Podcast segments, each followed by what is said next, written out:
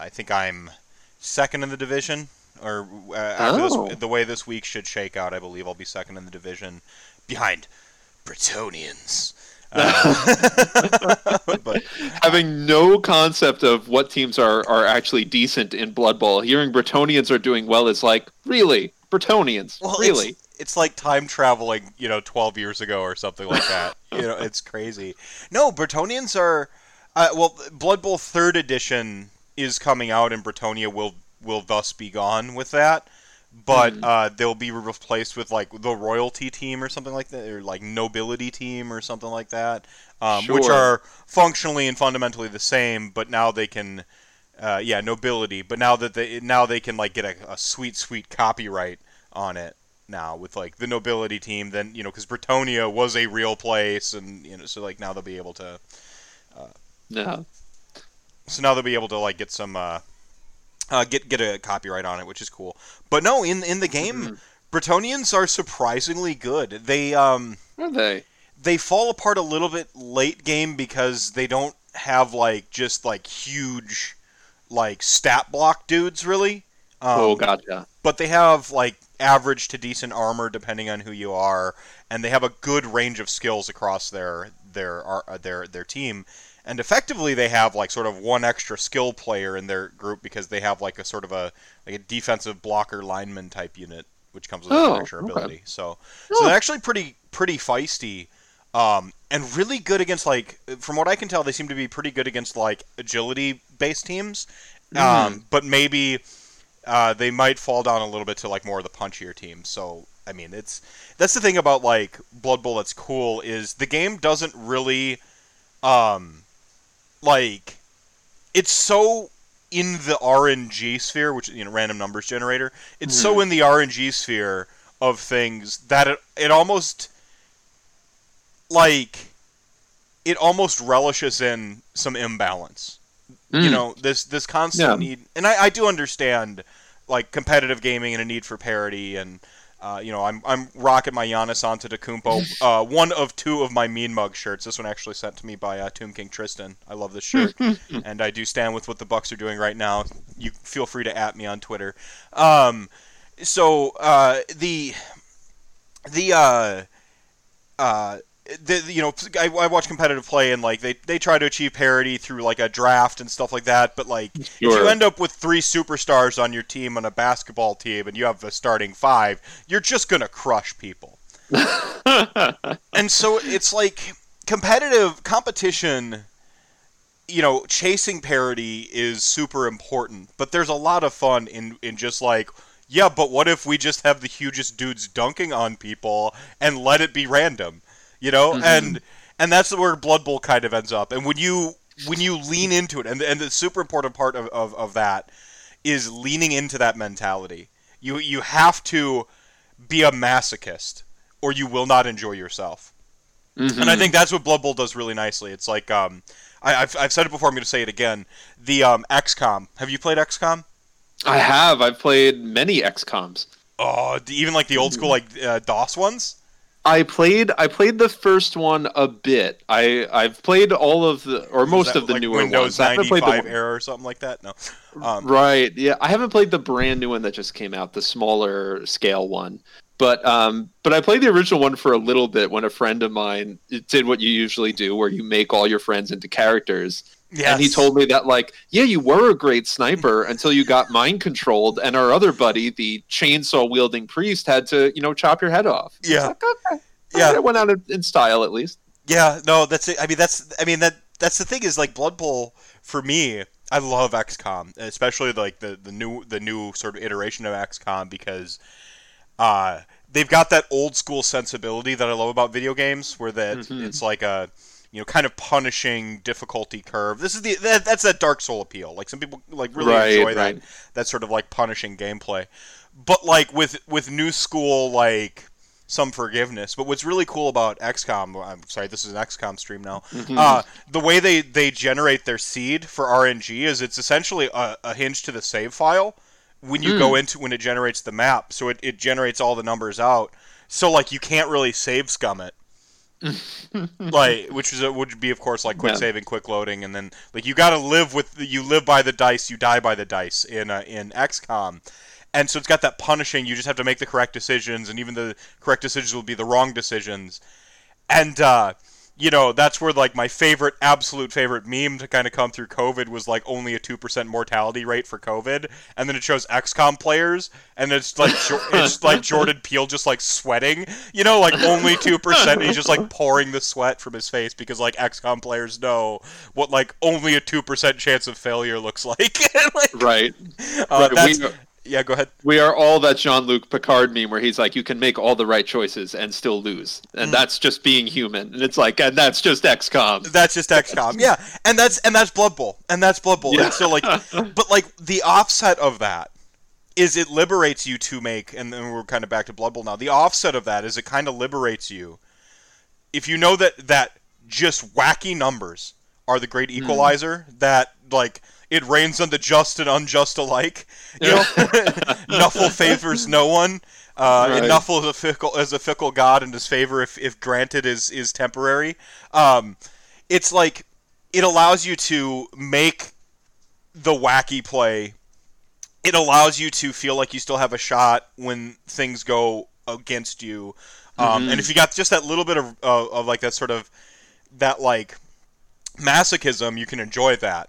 But mm-hmm. also, if if you have what like I just shared a clip of what Rocco did the other day, which is he he blitzed his skink on two red dice, meaning your opponent is selecting the worst option on two dice. He blitzed two red dice into like an orc or whatever. Like just crazy bonkers play and he gets the knockdown on the and you're just like my my game versus uh, Razor Tree Production, Jared. Um, at the beginning of the week, I played on Monday night. Uh, that VOD's available right now. You can go watch that. I played against him, and we just like we're doing this thing where we were just like, well, what's the play with the most hubris? You know, like, and so we just did the most hubris play against each other. He threw a long long bomb from like the diagonal all the way across the field, and like it wasn't intercepted. It wasn't like, and he it wasn't swatted down. Like I'm just like this is. I mean, it was like six up, six up, six up, four up, six up. Like in terms of the dice that he had to get. I'm just like you can't. That doesn't happen. So it's. I, I mean, there's a. But but how are you enjoying Blood Bowl so far? I, I've been enjoying it a lot, actually. I think I was very much in that camp of like, before you talked to Brendan and Frank about it, I had never given Blood Bowl a second look aside from, oh, those elf models are cool. That might be a nice conversion. and then getting into it and starting to play, I've been surprised at how much I've taken to it now. And how I'm like uh, asking Kyle and Christian, like, how, how did your games go? What, how's the league doing? How's everybody else? What, what what's happening? and uh, and how much fun it's been having those moments. This has happened in like three of my games in a row now, where there will be a moment where I've got a Dark Elf Blitzer who are very, very good players starting out the gate. And I'm like, okay, to successfully blitz the ball carrier in his cage, which I have not been able to open up at all, I have to make like two three ups. I need to make a five up, and then I need to hit him, and there's only one dice, and that has to be the exact dice I need, and it's worked. And I did it to Christian twice. I did it to uh, Mohawk Mike was my last game, who was playing the exact same Yeah, Dark this Elf mirror. lineup as I was. Yeah. And so he was like, "There's no way that's gonna." And you have the ball. What the what the hell? Why why did that work? but then you'll turn around and be like, "I'm gonna dodge my ball carrier out, 83% chance," and I failed. Yeah. And he's and the turnover, and he's injured. Well, okay. well, that's that's or, like or if you're Christian and he's dead. Right. The he did the leap into the end zone to score and died. His war dancer is dead. Yeah. yeah, Yeah. it's it's um it's weird. Like it, I, it it has been it has been this absolute beacon of light in an otherwise Mhm. like kind of like crummy time for me where I'm getting to talk to friends. There's stakes like there is in like any like proper tournament where like Sure. um, but the stake it's not like high stakes. It's not like you're, Right. playing only. But like they're like if a player gets injured, like week to week, you're like oh man, like and you're it keeps you engaged on a week to week basis, and so it's you know, I found myself pulling out my phone wanting to check how the rest of the league is going. I'm like, I can't check it on my phone. I have to wait till I get get to my computer to check everything. Literally, there were people in that chat saying like, "We'll build the app. We'll make the app happen. we'll build the Screw app. Games Workshop. We'll do it ourselves." Yeah, we'll make the app. I'm just like, I just want an app that like can talk to my Blood Bowl account and like check my Mhm. league, so I can like look at how because we we've got what five divisions. I think of, so. of Yeah. six players each uh, or six teams each. So it's like I, I need to know how the other divisions went right now because I heard there was a game today and I heard something some wacky play happened in Christian's game and like I, I then you check his roster and you see the hole where a witch elf should be or, or a, a war dancer should be. Mm, yeah. yeah, the the Pants Mafia chat was was tense that evening. yeah. Um, So so for the record, I- who's who's leading? Oh, go go ahead. You got something there. oh no, I was gonna say I I'm feeling some of the same feelings I had at tournaments where like there was one tournament where by the end of the first day I was three and zero, and th- that night I like had trouble sleeping because I was like, oh my, I've never been three and zero before. I could like I could do well, but then what if I lose the next game? And that's how I'm feeling now, kind of at this point, where like I've had two good, like tense, close games, but no one's been injured and no one has died Oh, it's coming. and and so it's not the winning that I'm worried about. I I'm have like a draw and a loss. That's not what I'm worried about. It's like who's going to be the first? Who's get- going to be the first to go? I I lost uh, like Blood Bowl punched me in the mouth immediately. Second play of the game and the league starts. Uh, my uh, my uh, my uh, zombie, which isn't a huge loss, but Hmm. like my zombie, who's just all it has done is been on the on the line blocking, and then so my opponent's on offense. He goes, he does something, gets a turnover. I go, I punch some stuff, and then like, and then, um, and then he goes first, clicks my zombie, kills it immediately, like just dead. And I'm like, oh, so this is this is how my Blood Bowl season. So I've been playing a player down now for two weeks. It's just like. Whatever, it's a zombie. But there are people out there who've lost like war dancers, like Christian. Sure. They're like lost their uh, like lost their gol their flesh golems. Uh, uh, yeah. my opponent uh, Travis week one uh, had a really close call with losing a werewolf. Like I, the werewolf had Oh, died, but undead get a, a regeneration roll. So he got the regeneration roll on the sideline, so like his werewolf wasn't dead. But that would have been ugh, like, but it's those stakes. It's this. It's adding these little weird incentives, and again, you got to be masochistic about it. Like you got to have that like morbid sort of amusement because the RNG is the great equalizer. Mhm. Nuffle's the great equalizer. We've all got a shot, and if you think you're winning so hard and you can't possibly lose, that's when you will go for it once.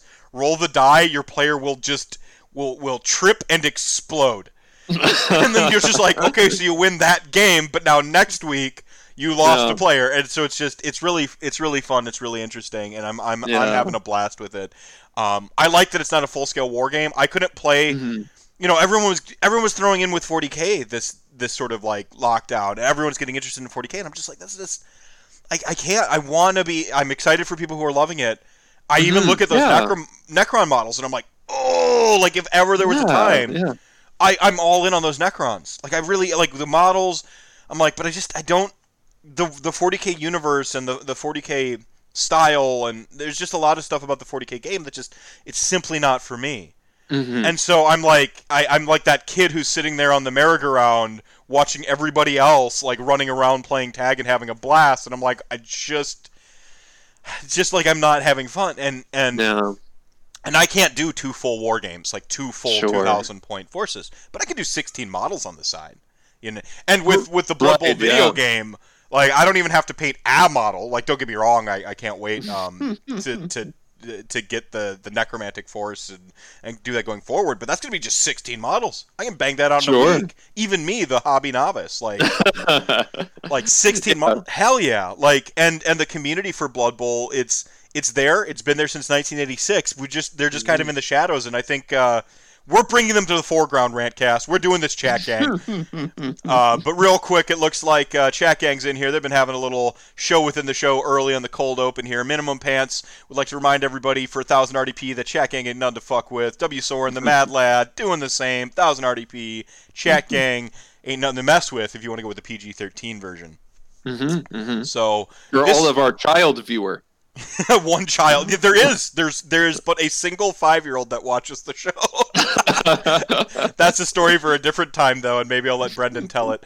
Um, so this is, of course, uh, Rantcast 63. I am the magical Mr. Mephisto, the most dangerous and uh, uh, oh, scratch no- record scratch noise, the purple-haired wizard of the airwaves. Um, and I am joined tonight by the Dr. Alex Milones. How's it going? How's it going, Doctor? It's going well, thank you. This is, of course, uh, I think this is your third appearance, not not counting uh, the Rantathon. Yes, So- correct. So you're get, you're getting up there. You're you're approaching like Bryce and Brendan like numbers. It's like Ah, I didn't. I didn't realize. I have not intentionally checked the rankings to compare myself to other people, so I didn't realize that I was approaching a point. Now I will. Now I'm gonna. That'll be in my brain now. yeah. See see, Blood Bowl's got the masochism angle. It's all sadism here. You gotta you gotta like you gotta want to show up the other guests. You know, like it's gotta you Sure. gotta have. No, I'm kidding. Um, Well, I, know I've been on the show enough because my parents have watched it now. really. Yes, Really? they've they found out I was on a podcast. and They're like, "Oh, we want to watch." And I told, I warned them right off. I was like, "You're not going to understand ninety percent of what I say. I, you're welcome to watch, but like, a lot of what we talk about is very specific." They're like, "No, no, that's fine. Send it to us." They're like, "Yeah, we don't know who Khorne is, but we feel like we learned a lot about him." See, the one episode, the, the the sort of the first one you're on, Mhm. We're going to revisit a little bit of the actual mental health uh, uh, side of things here tonight. Uh, before we get into the the the the list mad science that you've concocted for us, which is kind of the focal point of this evening. But I did want to kind of uh, at the onset here, so the first half of the show, uh, talk a little bit about mental health. And that first episode you were on, uh, the the sort of like mapping the the the, the chaos gods to, to to to human emotions, basic human emotions and stuff. Still one of my favorite episodes. Uh, if Oh, I, you. as the host, am allowed to have like favorite episodes of my own show. Um, Mu- Much like a parent saying, "I don't have a favorite child, but it's actually number three. Yeah, yeah. Parents do have a favorite child. Yeah. Don't let them lie to you. It's okay. Children know too." It's true. It's true. I mean, and and uh, yeah, no, it's true. So so I just in case uh, folks have missed those previous episodes, you want to do like the real quick uh, uh, pitch who you are. Uh, you know, it's not a joke when I say, "Hey, doctor." Uh, you know the uh, uh, you know Doctor Alex Milones. Like, gi- give give the spiel real quick. Sure, absolutely. So I'm a clinical psychologist. So I have a PsyD, a doctorate in psychology, and I'm located in the Chicagoland area. I work at a community mental health center here that specializes in working with the LGBTQ population and also just with other uh, other people in the community. So um, I, most of what I do is therapy and psychological assessment, but I've also been playing Warhammer for the past few years and uh, befriended a lot of people in the Midwest through uh, through that. So uh, that's kind of where I, I intersect with all of this. Right, and and to be clear, this there's no professional medical advice being given over this show. Mhm. Um, like that's just simply not in in the capacity of a radio show, eff- effectively to do so. Right. Yes. This is in no way will I be giving any any direct psychological advice to anyone. I'm not going to be providing any interventions or any recommendations beyond, you know, the types of thing that I might recommend to any random person I meet throughout my life. So by by listening to this and engaging with me, I have not become your therapist and I'm not giving you therapeutic advice in any official capacity. But if you do need help, if anyone in any of these episodes you know recognizes a need for you know getting engaged with mental health services and you need help figuring out how to do that or navigating any of that by all means you're welcome to reach out i'm happy to help you do that Right on, right on. All right, so so uh, disclaimer out the way. Uh, let's talk a little bit about the rantathon then. So of course, uh, Sure. I, I I ran the the rantathon. This was that 27 hour. Ended up actually being over 28 hours. Uh, charity marathon here on Twitch. Uh, there were some giveaway uh, kind of alongside the charity drive. Raffle would be the wrong language. That denotes Hmm. that a, a sort of like uh, gambling component. It was you know one and done donations. You were entered to win the stuff uh, type thing. Um, um, but uh, yeah, we ended up raising. Uh, actually, uh, I should be coming up in the next week and a half. I'll get my Twitch payout. Uh, that'll put us over seventy two hundred dollars raised for uh, Mental Health America's "I Don't Mind" campaign. Um, Mhm, I'm actually yeah. rocking rocking my "I Don't Mind" hat right now. It's black on black. Um, it looks really, really sharp in person, but it does not show up uh, well on camera here. um, so we managed to raise a bunch of money uh, for that. Um, mental health has, uh, I have, early on in my Twitch career, which predates my my Age of Sigmar career, uh, I Hmm. made the decision sort of via the RPG community because I, a lot of like sort of my peers at the time or or, or my inspirations for streaming um, that I was like looking up to. Um, Mhm. a couple of them did like mental health visibility posts and i personally always have this like stigma or this worry that if i talk about my mental health people will think i'm a whiner or i'm a wuss or i'm somehow not manly Sure. you know the toxic masculinity thing um, right. and early on i saw some of the just a couple of these mental health visibility posts they really helped me because Mhm. that feeling that i'm not alone these people i admire have their struggles um, you know i've you know and and i'm i then adopted that too. So by the time aos rantcast rolls around you know i've already been mental health you know visibility has kind of been an early part of the cause. Um, so so uh, not to like self uh, you know hype too much but it meant a lot to me personally to be able to um, put effort into not just you know saying the thing but doing something for a cause i believe in and so i thank you so much for being a part of that um, of course. especially with it being sort of adjacent to your field, um, related to your field. I don't know how you'd say that. Mhm. Um, and everybody in chat gang here, everybody who donated, everybody who watched, everybody who retweeted, every every single guest who donated time, everybody who donated uh, uh, uh, sort of prizes. Uh, thank you, everybody. It was it far exceeded any expectation I had whatsoever. Uh, very literally, I, I expected it to be hard to raise eleven hundred dollars, and we raised over seven thousand. so, so for me, it showed that the community is receptive to the message. It showed that it means a lot to people, Mhm. and it showed me the power of the Age of Sigmar community.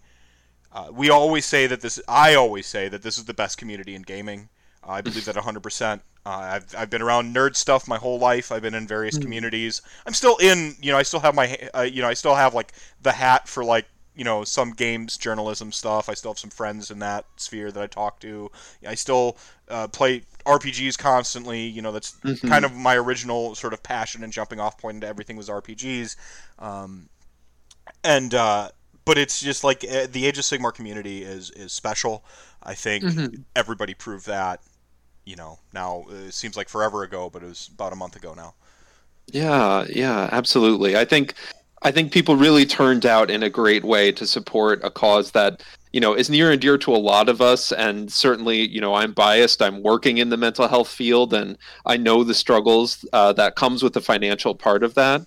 So any any donations that go towards that to just help people get services, help people be aware of what's out there, all of that means a great deal to to me personally, but also I'm sure to you know many of the people viewing and listening so you know a lot of kudos going out to the community for the hard work you did there and it was a really nice moment professionally when you know at the next meeting of my practice i was able to in a group say yeah i i went on uh, on a podcast that i've been on a couple times and we raised $7000 for a mental health charity and i got to say that to other fellow mental health professionals and they were you know very impressed and very grateful That's amazing. That's awesome. You're actually kind of talking about like kind of quantifying like what what that means, like how much, like what that kind of means uh, in terms of like the the math or the money side of things. Do you want to care to take me through that or through that a little bit because I uh, t math disgusting. Certainly, I'm happy to, and and courtesy uh, to Excel here, who helped us with all of this. Um, so as a as a clinician, I I do get to see the financial side of things very much. You know, one of the benefits of being in uh, working at a nonprofit at a community mental health center is that we do have a little bit more flexibility to work with clients on the costs of sessions. You know, we can offer them sliding scales, we can help them navigate insurance and things like that. So because of that, I've gotten a good working knowledge of how much does it actually cost to attend therapy, for instance. Mhm. So I have a few different tiers here, and I started. I went with seven thousand because I, I knew we had broken that number, and it's a nice round number. So let's say you have a pretty good insurance plan that actually covers mental health. Um, you know, there are a bunch of different companies out there that offer plans where you'll just pay a copay every time you go in. And but you're paying that every week if you're working with a therapist. You know, you might move to biweekly and things like that, but uh, figuring that you're going in once a week for a session, you know, that copay adds up pretty quickly. So roughly on average, I would say a $30 copay is is pretty common. So that $7,000 that we raised, that's 233 sessions if you're if you're paying that copay. So that money represents, you know, 4 years of work with a therapist on someone's mental health issues. And that is a lot of solid work that you can do in that time frame. That's awesome. Yeah. That's awesome. Or four people for a year each. or four people for a year each absolutely and that is that is nothing to sneeze at um, having worked in this field there are times when you know in in a month or in three months you can make a lot of headway and you can make a lot of progress on some issues. But sometimes it can take up to a year to really unlock some things get some good habits or new perspectives or in in place or to start to work your way through some really complicated and challenging situations. So you know, a year might seem like a lot, but sometimes I turn around with my clients and I realize it's been a year and it feels like, you know, we're we've made good progress, but there's still so far to go. Right. Right. Now the the term that's been like really in in the foreground of my thoughts and, and mind lately when it comes to mental health and stuff like that is is, is mm-hmm. thoughtfulness. Right. Sure. Um so I in many respects, uh, my I you know I refer to it as my spiral or like you know this this darkness inside me. I've talked about the tar in my bones that is mm. just there and I can't escape it. It comes out regardless. Um, what one of the terms I've I've heard most used. So like something happens, like stimulus response. Mm-hmm. My response from you know my mental health is often to skew negative. Uh, I go into one of my spirals. Um, sometimes it's just a time thing. I know mm-hmm. in about four days, I just run out of happy. You know, like sure. I, I, will just I'm done with ha- I don't I have a finite amount of happy, um, and I can feel that like sort of like that weight beginning to build that that coming on of this this sort of like descent uh, down through my spiral, and that I'm just going to be in it. Um, one of the things that has helped me the most was becoming aware one aware and admitting it.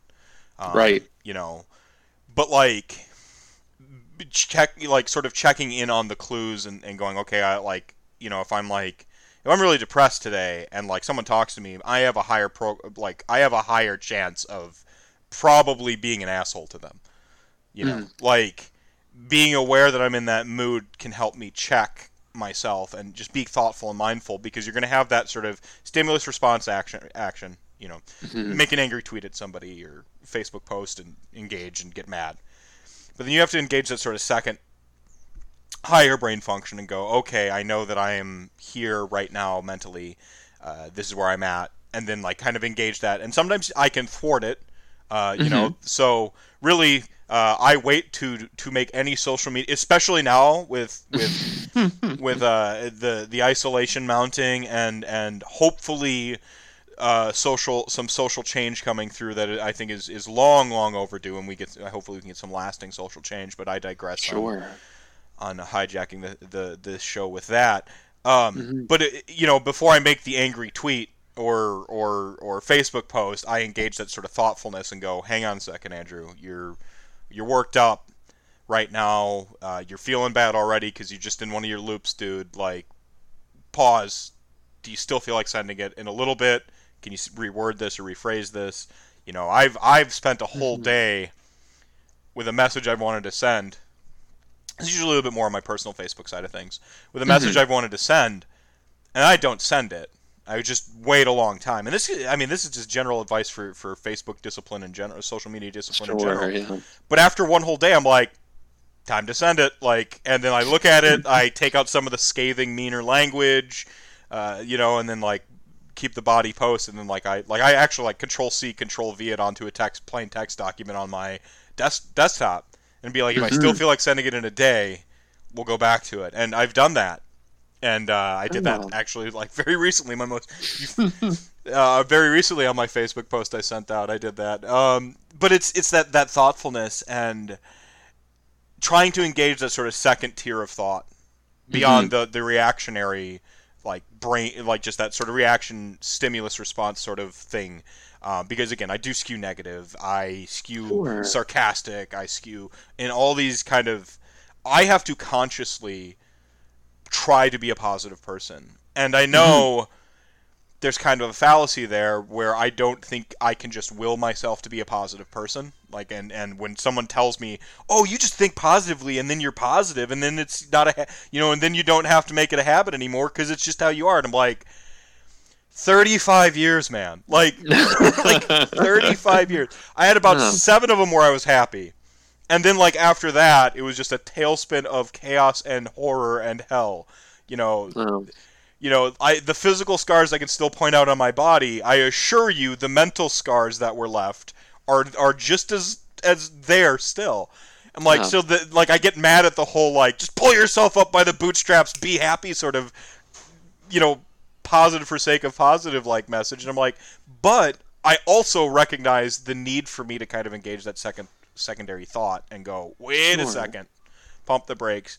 Now, the counting thing with my anger does not work whatsoever. I found, but uh, but yeah, maybe you could speak yeah. a little bit to thoughtfulness because that my eh, that's what I've really been thinking about lately, especially right now, especially in isolation, especially when everyone. I feel like everyone, not maybe not everyone. I'm projecting, but I feel like mm-hmm. you know the back to the wall sort of vibe sometimes. Yeah, absolutely. And I think thoughtfulness is a, a, really good word for it and actually captures the the word that we might use to capture the the psychological philosophy behind this is mindfulness. And if you think about those two words, you know how close they are already. And right. it's very much the types of things you're talking about that if we are aware of our own internal patterns of our emotional reactions of our, our our physical body and how it responds to these situations if we've built that awareness then it, that makes it much easier for us to try to change or intervene or adjust how we approach a situation. Um, the analogy I'll often use is that of bringing a car to a mechanic. If your mechanic has no idea what's wrong with your car, just that something's wrong with it, I mean, they can replace a fan belt. Maybe that will help, but I mean, who knows? That may or may not do anything. But if your mechanic is able to diagnose the problem, then whatever they do to repair the car is much more likely to actually help. Mm-hmm. And so that's where that mindfulness comes in. As when we have that awareness of ourselves, uh, and also that measure of acceptance of who we are and, and what those reactions are, how much easier it is to try to intervene in some way, and also to recognize that sometimes the intervention is not successful or sometimes it just doesn't work or you don't have the resources and so you have to you know find some other ways around it mm-hmm. Hmm. And that is the type of thing that you build up over these longer stretches of therapeutic work. Um, either doing that with one provider, either doing that, you know, by going back to therapy if you've done it for a while. You know, these are this awareness of yourself and of your thinking and your and your emotions. You get that from that sustained work. So that's one of the nice benefits of being able to access therapy that readily.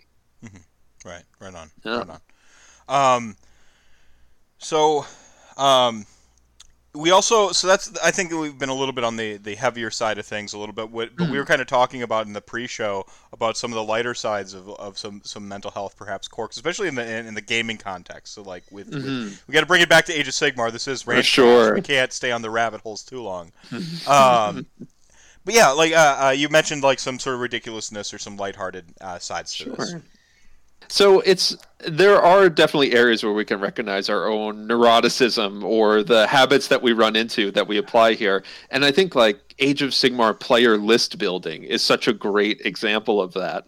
Um, I, I, posted on Twitter recently about a very archetypal discussion in the Pants Mafia chat of me being like, but let's talk about Corsairs. And both Christian and Kyle being like, we've done this, man.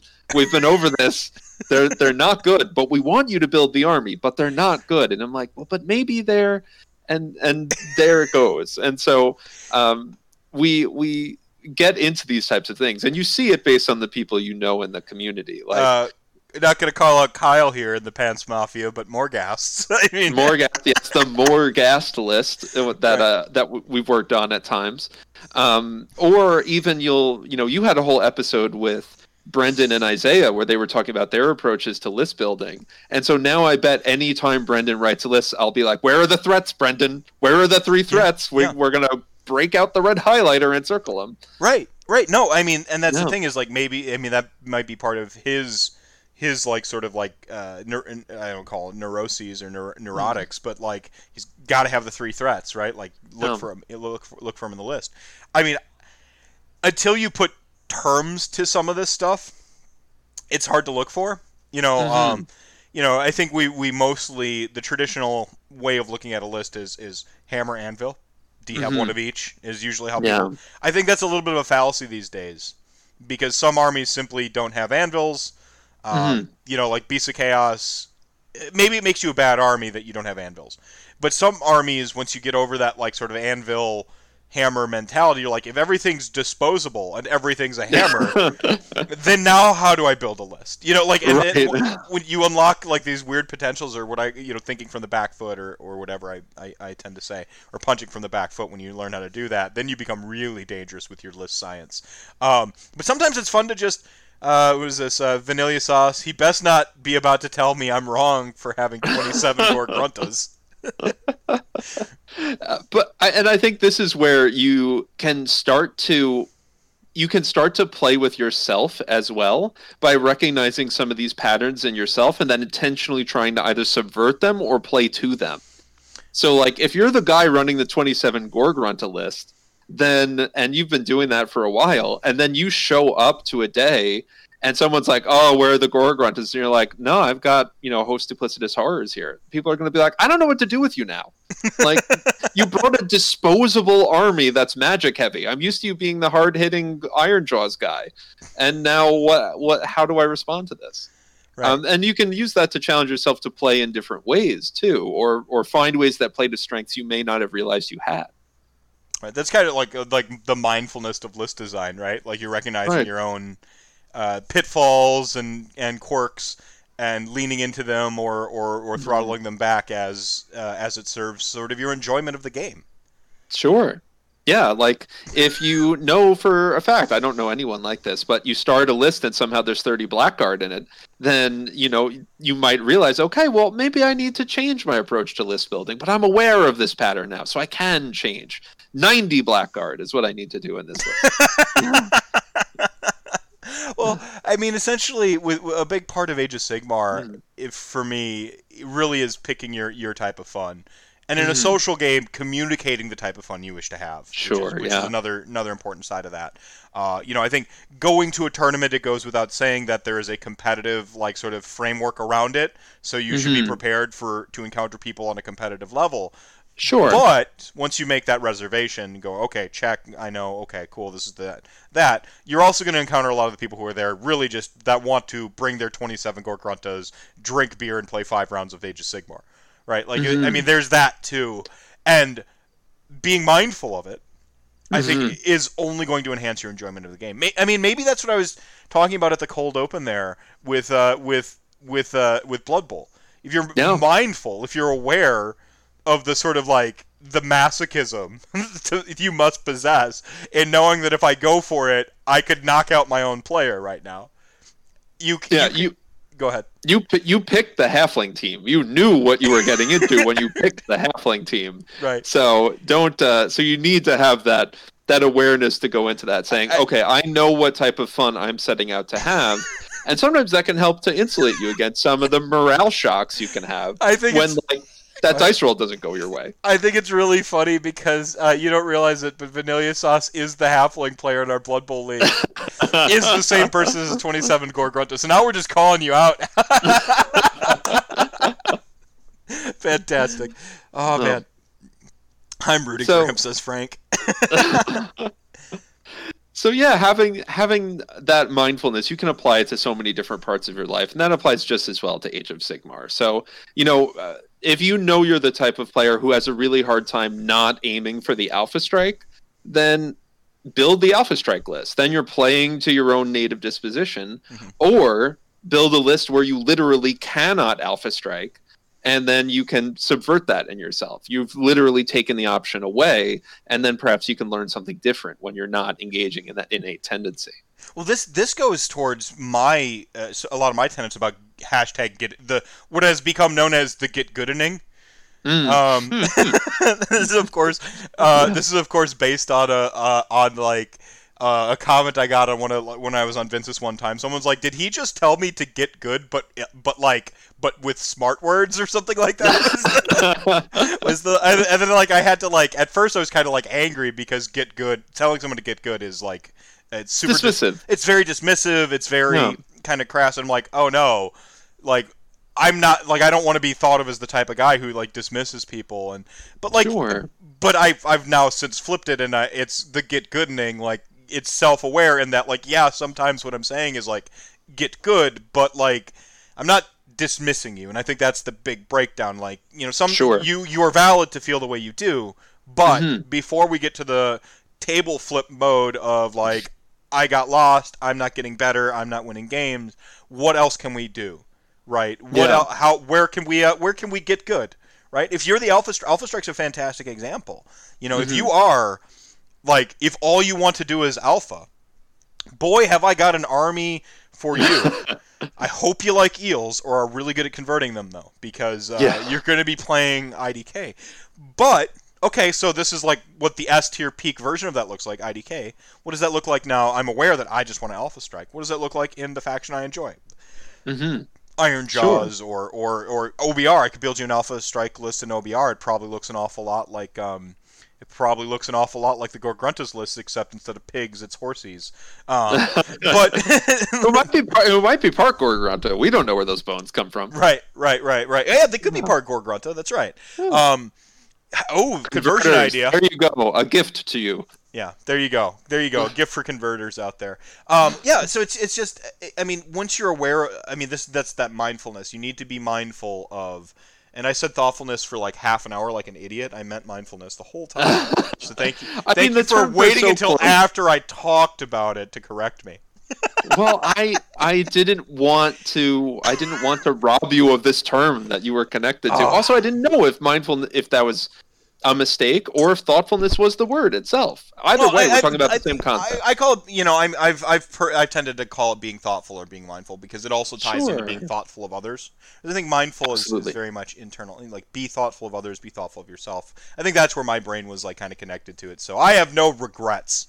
Um, yeah, it wasn't no, a mistake. Nor should you. It wasn't a mistake. No, but yeah, the, no. the the mindful aspect of like of gameplay, I think is is do you i mean is that even something you care to look uh, you know call, uh, put your attention on, right? Do you yeah. care to look at the fact that you're you're you you just really want to play executioners. Like you just lo- every right. time you build a cities of Sigmar list, you're like 30 executioners is where I start every list, right? Like, do you even, right. like do you want to have that awareness and, and, like lean into it? Yes or no? And like you you got to go. I mean, that's what mindfulness uh, you know, or the totally unique uh, rantcast term, thoughtfulness. That's really at the core of it. Yeah, yeah. Rantcast is, TM, thoughtfulness. T- right, thoughtfulness TM is. Do you is that something you want? Right, like, do you even mm-hmm. want to to to address it, think about it, and stuff? And I I think you enhance your fun when you're when you up your awareness.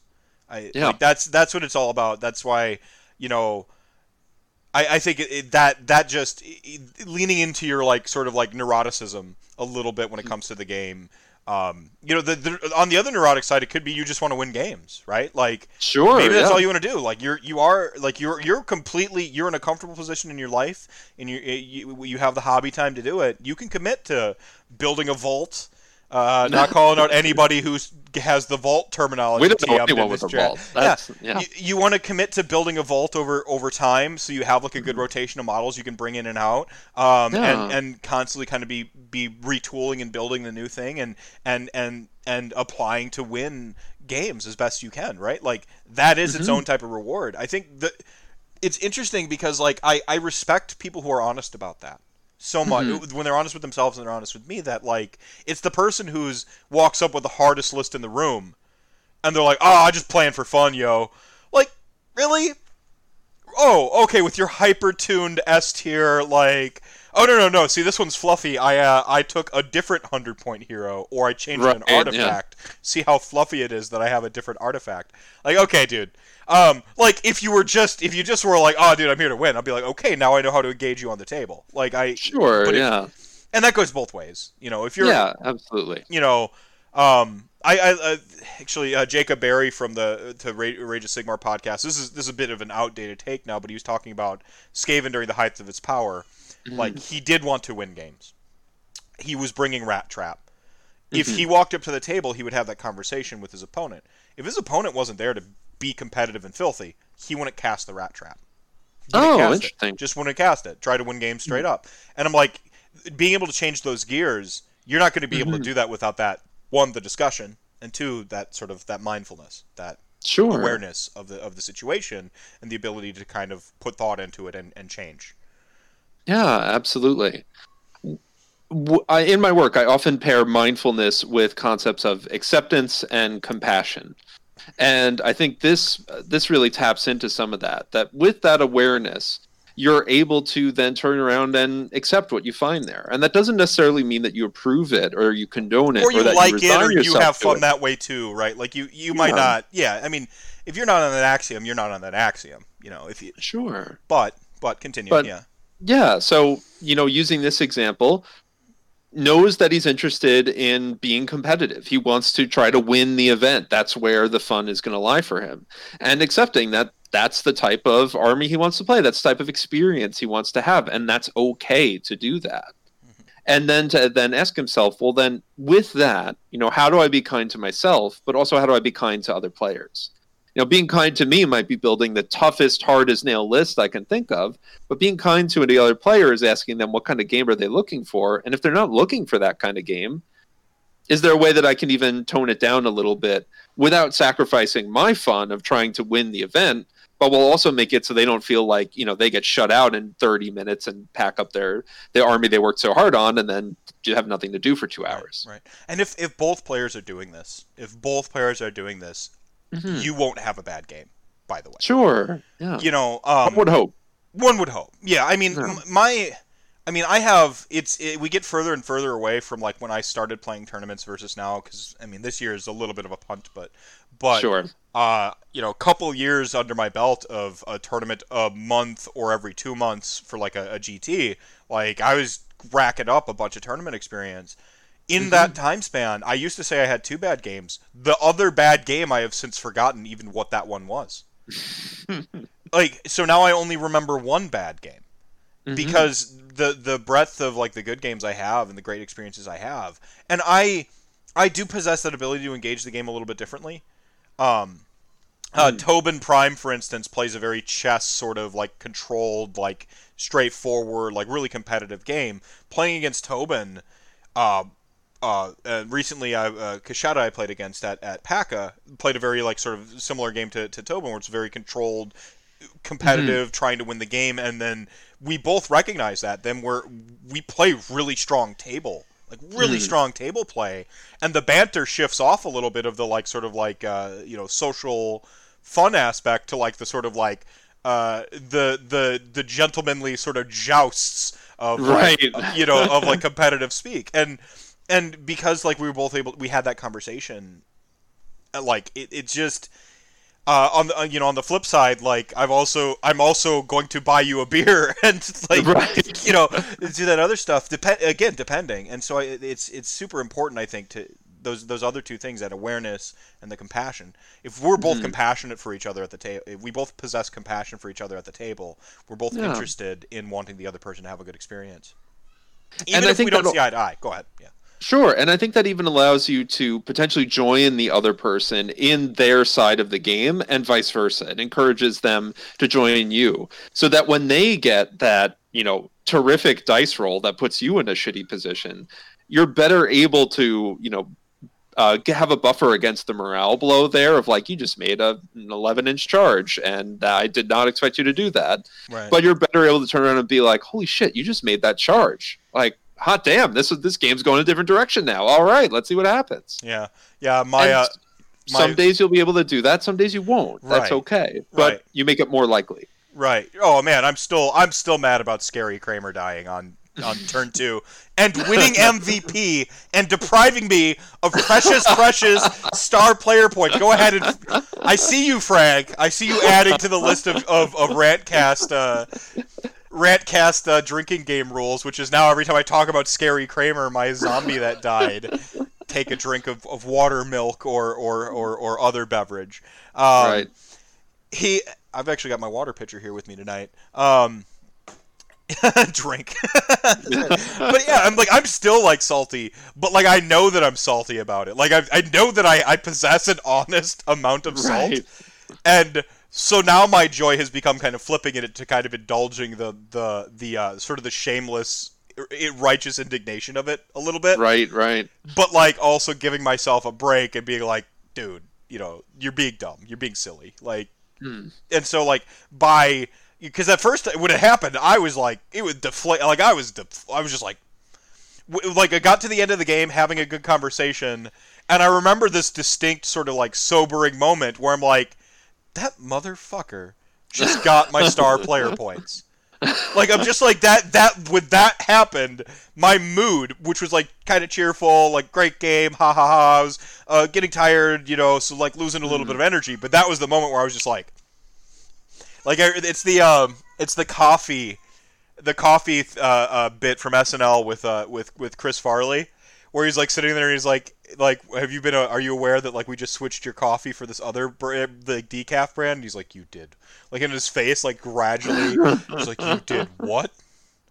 You son of a bitch. And he just like and he progress escalates and he just gets like mad and like by the end of it like the ladies his the, they're just like why? And crying and like and people are like hitting him and it's like i'm like i kind of like did that on a micro scale of like of like the the like you got my star player points you son Or of a bitch Or like, as Razor Tree has named them, slain player points. ah, uh, but but he's the MVP of the dead players. I like no other dead player has that esteem. None of Right? them. Yeah. Eight players died week one. Eight of them.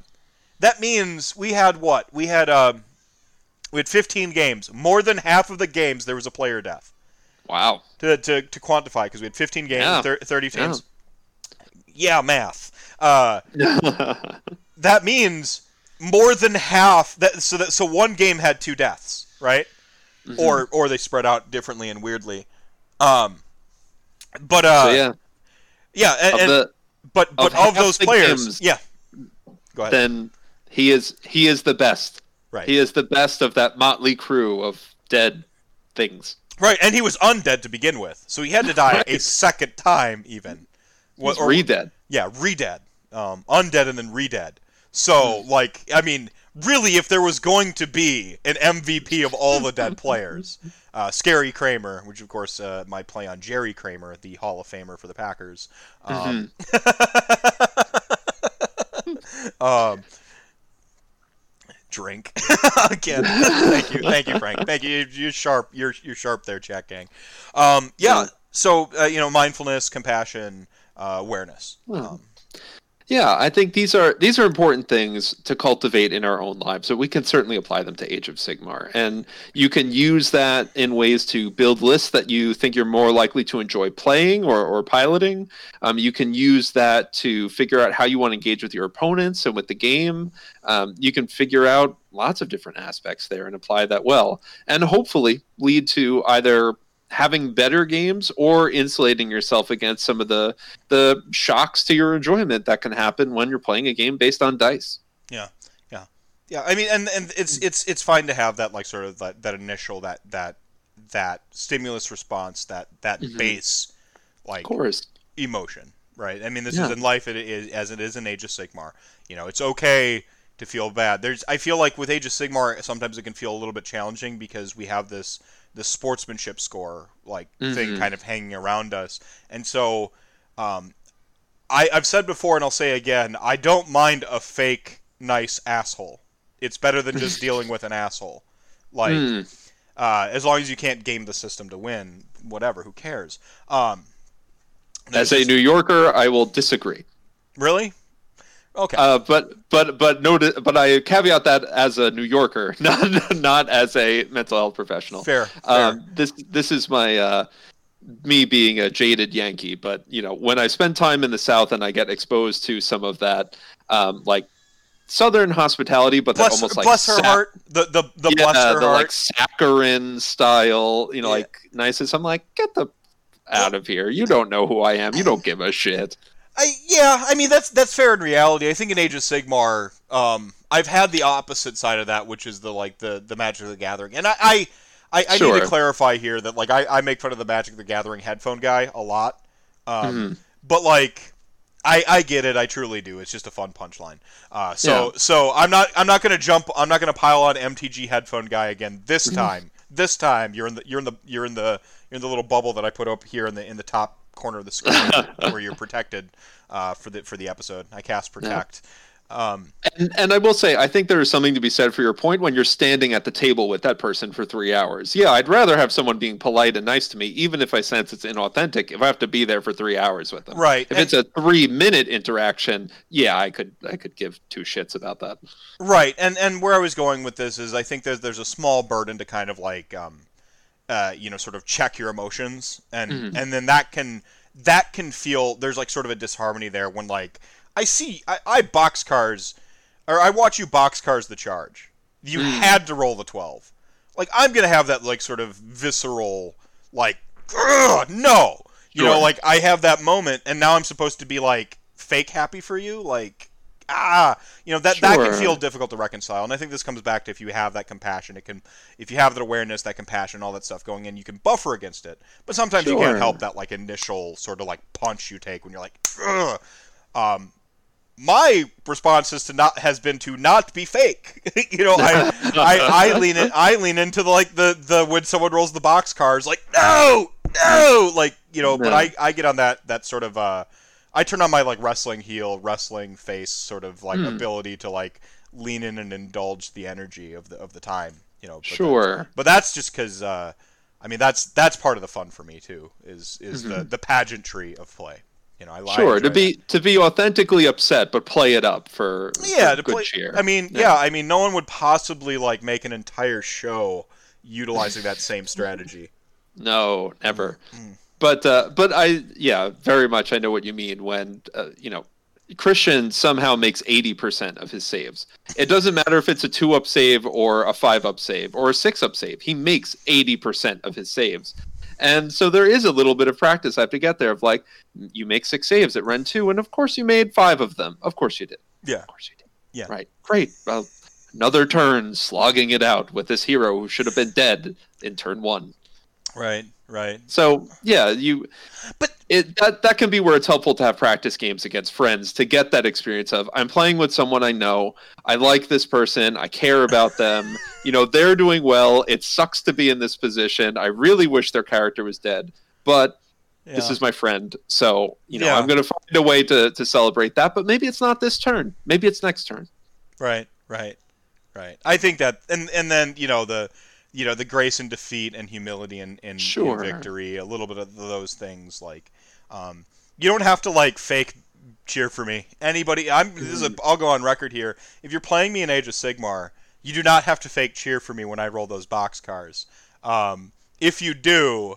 Uh, I'm actually going to at the table like you're not happy about that. Don't don't lie to me.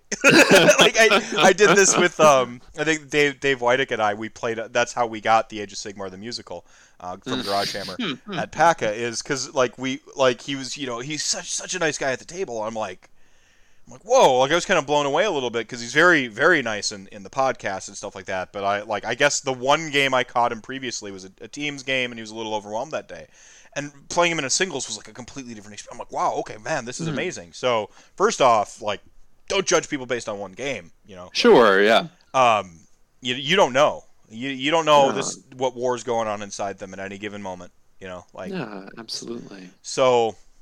So uh, yeah. Anyway, play against him, and like he was like being the he was doing that cordial thing where he's like being really nice about like some of the stuff, and like I had to snap him into like into like that sort of wrestling persona side of it. I'm like, no, no, no, no. This is a war.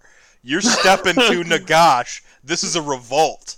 You know, like don't cheer in in in the oppressor oppressing you. Revolt, fight back. You know, like it was.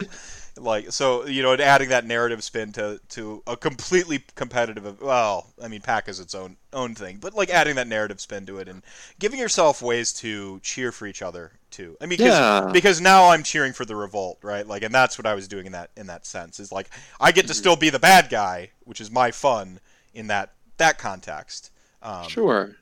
and I've talked to people at length about how like I think I'm a pretty good guy in reality, so I have to play the bad guys in games like this because Mm, otherwise I yeah. will just I my RP brain if I'm playing Stormcast Eternal, I will do the heroic self-sacrifice thing every single time and never win games because I won't be able to turn off that axiom of my that that part of me. It's like I went in to play Mass Effect 2 recently, very uh, recently as in a couple years ago because I, I love that game.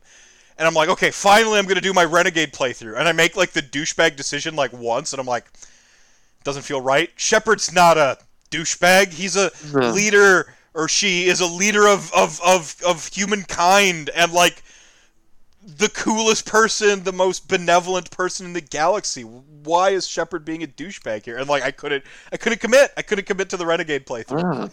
Ah, no, no, I, I completely get it. I, uh, me and a couple of friends, uh, we had introduced a, a friend of ours to Mass Effect, and he had never played it before. And he was playing through two, and he was making the renegade choices. And me and my friend, every time we're sitting behind him, looking at each other, like he, he picked the renegade choice. He, he, he was so mean to that person He's doing it. how how could he do that we found out later that this person had some very questionable morals and so i'm not saying that that tracks onto renegade players but you know i'm just tossing that out there as Yeah. a data point you know? Maybe maybe if you make the renegade choices in mass effect you're a bad person saying the minute the minute the minute Tali shows up, my resolve to be a renegade goes out the window. Like just, the minute Tali like V- vas Normandy shows up, and Hmm. I'm just like, ah, Tali, I, yeah, whatever you whatever you need, I will save the galaxy for you. Oh yeah, fleet, your, your fleet thing. I can't be mean to ed- everybody in the fleet and make you look bad. I can't like. I can't destroy the gal like any like every time anything I like Talia's Bay. You got it. Yeah, yeah, and yeah. Like in three, when the you, you meet one of the higher up Salarians, and they're like, just betray the Krogan and like doom their entire species. It's like, where, what planet did you grow up on where that's okay? Like, Yeah, yeah. Granted, the Krogan are a bunch of rough around the edges asshats who tried to conquer the galaxy, so I can see where they're coming from. But still, still, But like your your POV for them is freaking Rex. Mhm. Like one of the dopest characters ever written. How can you no? like, right? and and the greatest and and when Mass Effect 3 eventually comes out, I'll have some opinions on it, but hypothetically speaking if it did come out and they did a Mordin Solus scene where he cures the genophage, it Mm. might be the only redeeming moment in that entire game. I don't. I don't think that game is that bad. I We're not doing it- we're- Matrix treatment where people are like, "It's a shame they never made more Matrix films." No, it, for me it is a shame that they never made another. Uh, they never uh, completed Mass Effect. They just skipped right to Andromeda. Um, So, so you're so you're okay with Andromeda, but you're are are Yeah. holding out these problems. Everyone, this is now the Mass Effect podcast. this Welcome. happens once every now. this happens every so often. Um, this is why the rant cam exists. like, it's, it's, it's for when you when I get triggered to have to like yell about Mass Effect again. Um, I'm still not okay with it. I don't like I my all the mindfulness in the world. The only way I can do is have uh is have uh you know uh, some some uh, uh dissonance. Uh, what's it called? Uh, uh, perception, reality, Delusion. delusion. No, no, no. Cognitive dissonance Mm. uh like uh we actually humans possess cognitive dissonance as like a, a Mhm. as a defense mechanism this is Mm. obviously in the in the social media sense uh there is a uh you know you know what i mean when i say cognitive dissonance on the internet Sure. uh as a species evolving we there are a lot of predators when you're a caveman and the reality is you're probably going to get et by one of them Mm. and so the brain developed this ability to sort of like fracture reality from itself Mm. and so that you wouldn't experience it that, that's one of the leading theories anyway on Mm. on is cognitive dissonance uh, like a good trait because we we possess this is a trait we possess just like depression is a trait we possess as a as a species Sure. like all these things that we possess they're they're not in our we don't have them for no reason right hmm Yeah, typically when I when I talk about cognitive dissonance uh, from a psychological perspective, I usually use that to explain that really uncomfortable feeling that we get when we realize that our our actions and our beliefs and our feelings don't align. they don't all align yeah Yeah, our our brain generally does not like it when that's the case. yeah But that's also not an uncommon situation for us to run into because we can hold many beliefs, some of which are conflicting, and hold multiple different emotions about Right. them at the same time. right like like how mass effect doesn't exist because if it did i would feel really really bad right now about the entire series and i want to love what i love about it which is everything except for 3 ruining my game but if we if we are approaching this from a place of acceptance, no we are able to turn around I'm and not ready. say that not ready we that you can love this series and still be hurt that three was not the game you wanted it to be, and it's okay to be hurt by but that. like but like if i could just if if they're like if they hired me andrew jv mr meth heggy to hmm. come on i could be like hey so you know how like you're gonna do a deus ex machina for the ending? Like just don't. G- scrap that. And mm-hmm. um, you know the whole like commander shepard did nothing for six months? He just sat in a prison cell?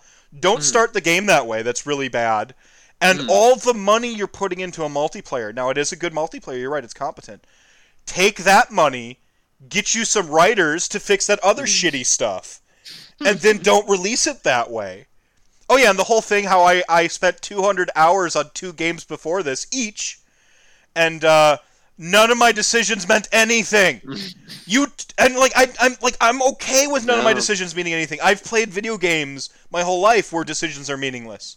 Or they're really really like polar and nonsensical like in the original uh, bioshock where it's just like it literally comes down to do you eat babies or don't you eat babies? Right. like do, like which like Are- look at this Are you a com- are you Yeah. a complete asshat or are you someone who likes children? right It's like, right well, this is not really a hard choice to make for Yeah. the majority of us. yeah look at how evil like purely like what morality are you talking about anyway Yeah. anyway if they had just like, I wouldn't I wouldn't have cared Morality scale. I, I wouldn't have cared. I wouldn't have cared. But you told me my decisions matter.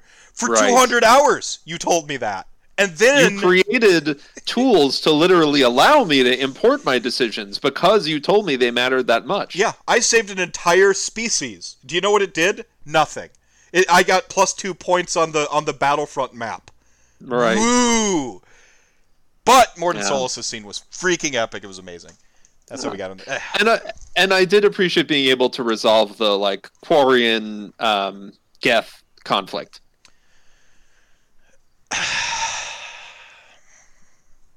It was a little ham-fisted for me. Probably, yeah. like- but I but I think they they approached it in Apparently, a of, uh, apparently you could get Tali killed in that sequence. What monster would possibly do that? Oh yeah, if you if you from what I've heard, uh, the game has been out long enough. So sorry everyone. If you care about spoilers, you probably should have played it already. But there is no Um, way to save Legion. You you can't save Legion specifically, no. But if uh, no, if you side with the Geth, then Tali watches the Quarian fleet get wiped out and uh, kills Who would herself. do- what monster would do that?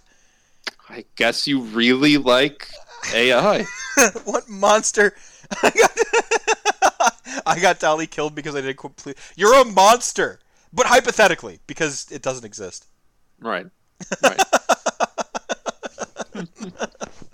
hypothetically speaking. And why am I okay with Andromeda? Because Andromeda is not not the series I was invested in. Uh, it was Mm. clearly a we're going to release the new thing to continue milking this cash cow, uh, to continue pr- continue propping up multiplayer. It's about uh, expectations of, of Andromeda. I had none, so I don't care. It wasn't Mhm. for me. Whereas Mass Effect 3, very specifically, Untitled fan mentality was supposed to be for me. You know, Mhm. I've invested 200 hours Yeah. into your franchise. Like, obviously, this is for me. Um, Yeah, it is. Oh. It is a. I, I see what you mean there. That for Andromeda, it's like it's like starting a new series that's a spin-off of another one. It's like starting Angel after watching Buffy. Yeah, It's like I'm a it. little invested in Angel, but like other than that, you know, I'm just I, I'll watch it because it's another thing in the same universe. Right. Right. Yeah. One hundred percent. That's perfectly. That's perfectly stated. Yeah. Um. But I didn't want to pan uh, Mass Effect three too long. This happens to me from time to time. I'm sorry, everybody. I just now we know everyone trigger button. no, Add this to the list. Make an emote. No. The Mass Effect 3 button. no. I can't. I can't do it. um. Oh, I can't. Like, I can't emotionally. And I guess they kind of fixed it after launch. With they updated some of the endings. They did, yeah. they did some stuff and I'm like but I but for me it was already like sullied. It's it's so hard to go, you know, the the expression you can't go home again. Like it just Mhm. it's it's it's like a Full Metal Alchemist. I was Mm. super uh, I'm not a weeb.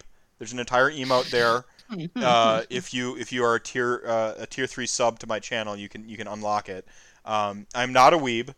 Uh, but Full Metal Alchemist, really enjoyable all the way up Mhm. until one specific point, and then it's just it. The whole series is garbage. And now, are we just- talking? Are we talking the original one, the or are original. we talking I have never Brotherhood? seen Brotherhood. I've never seen Brotherhood, and this is where I was going with this. Yeah. What? Uh, go yeah. ahead. Go oh ahead. no! Uh, just wait- wait, for tell 'em for anyone who has been through the same thing, I watched. I think probably about halfway through Full Metal Alchemist, and then watched Brotherhood, and that I would say is definitely the the better show. Um, and it seems like they put a lot of work into that one to be like, let's tie the plot together a little bit more well. Well, the, the minute the minute they explained the gate, the minute they explained it, Hmm. they ruined the entire series. And Hmm. I, I pinpointed the initial one. The instant uh, Alphonse and and Edward's dad shows up, the Mhm. minute he shows up, the whole plot tanks and is garbage because they start Ah, to like gotcha. have to explain everything. They start to undermine their own rules and their carefully constructed plot. The uh, just as planned stuff starts to happen where it's like Sure. nonsensical and un- like they don't earn it.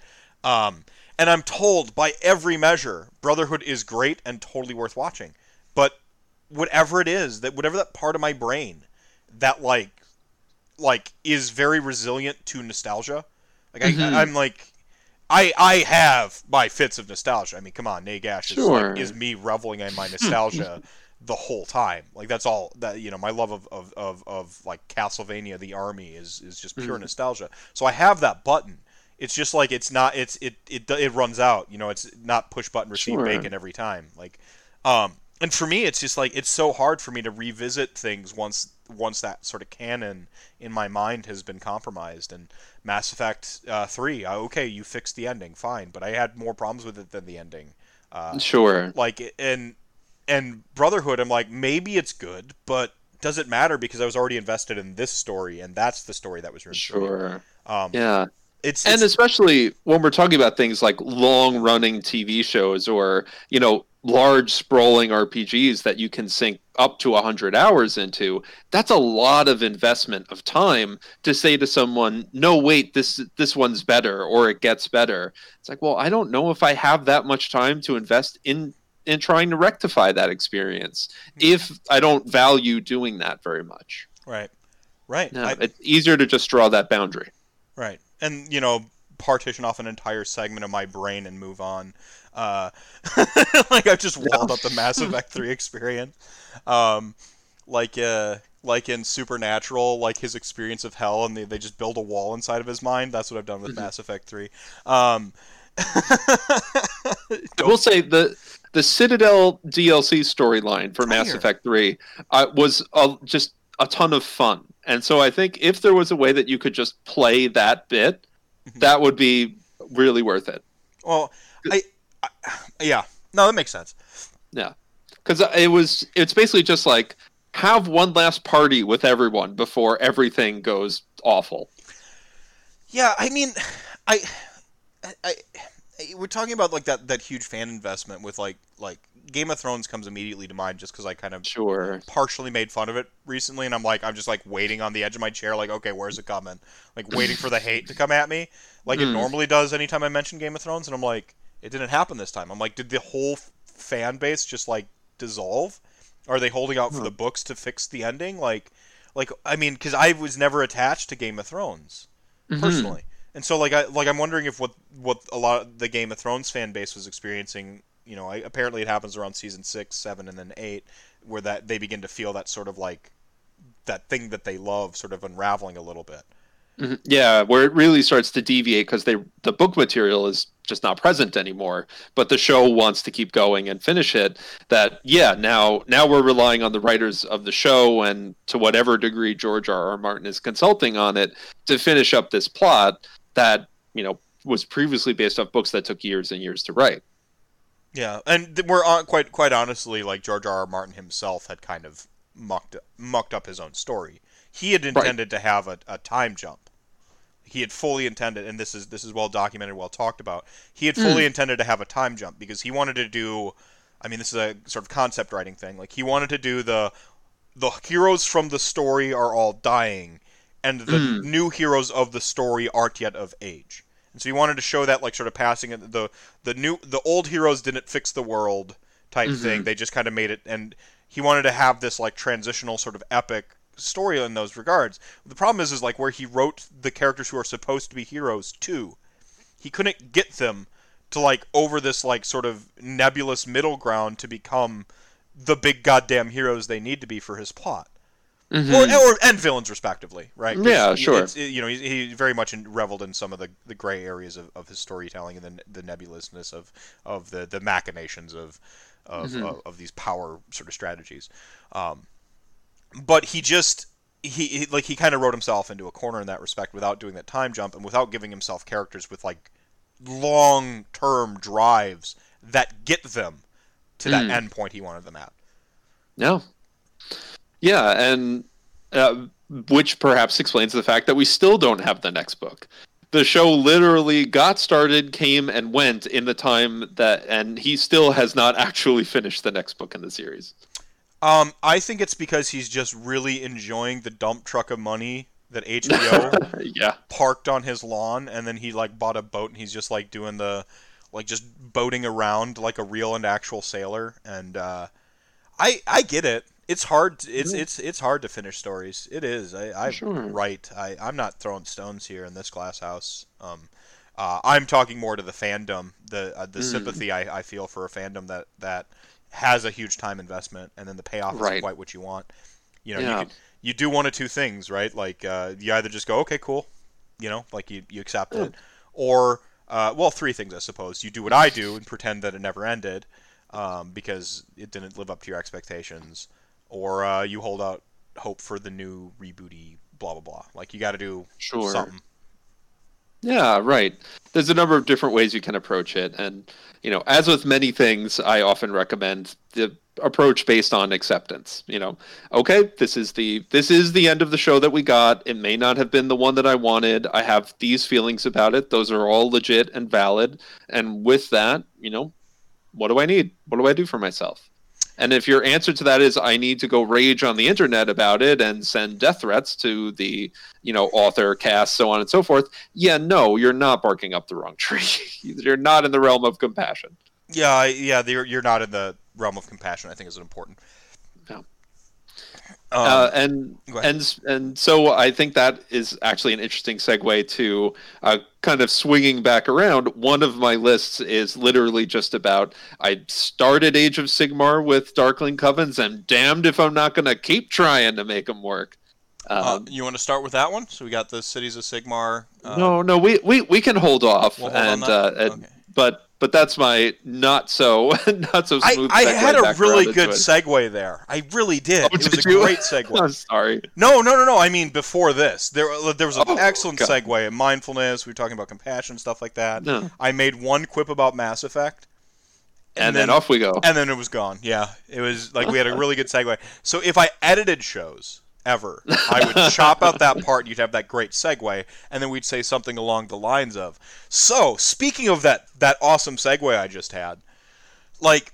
We've got a, uh three lists here that you've made, kind of employing Mm-hmm. some of this embrace, embracing of of the the the the, the fun sort of neur- neuroticism of some of these Sure. these, these qualities of list building. Um, I, I'm starting with the the Dars of Khaine one here. The Daughters uh, of Khaine. Okay.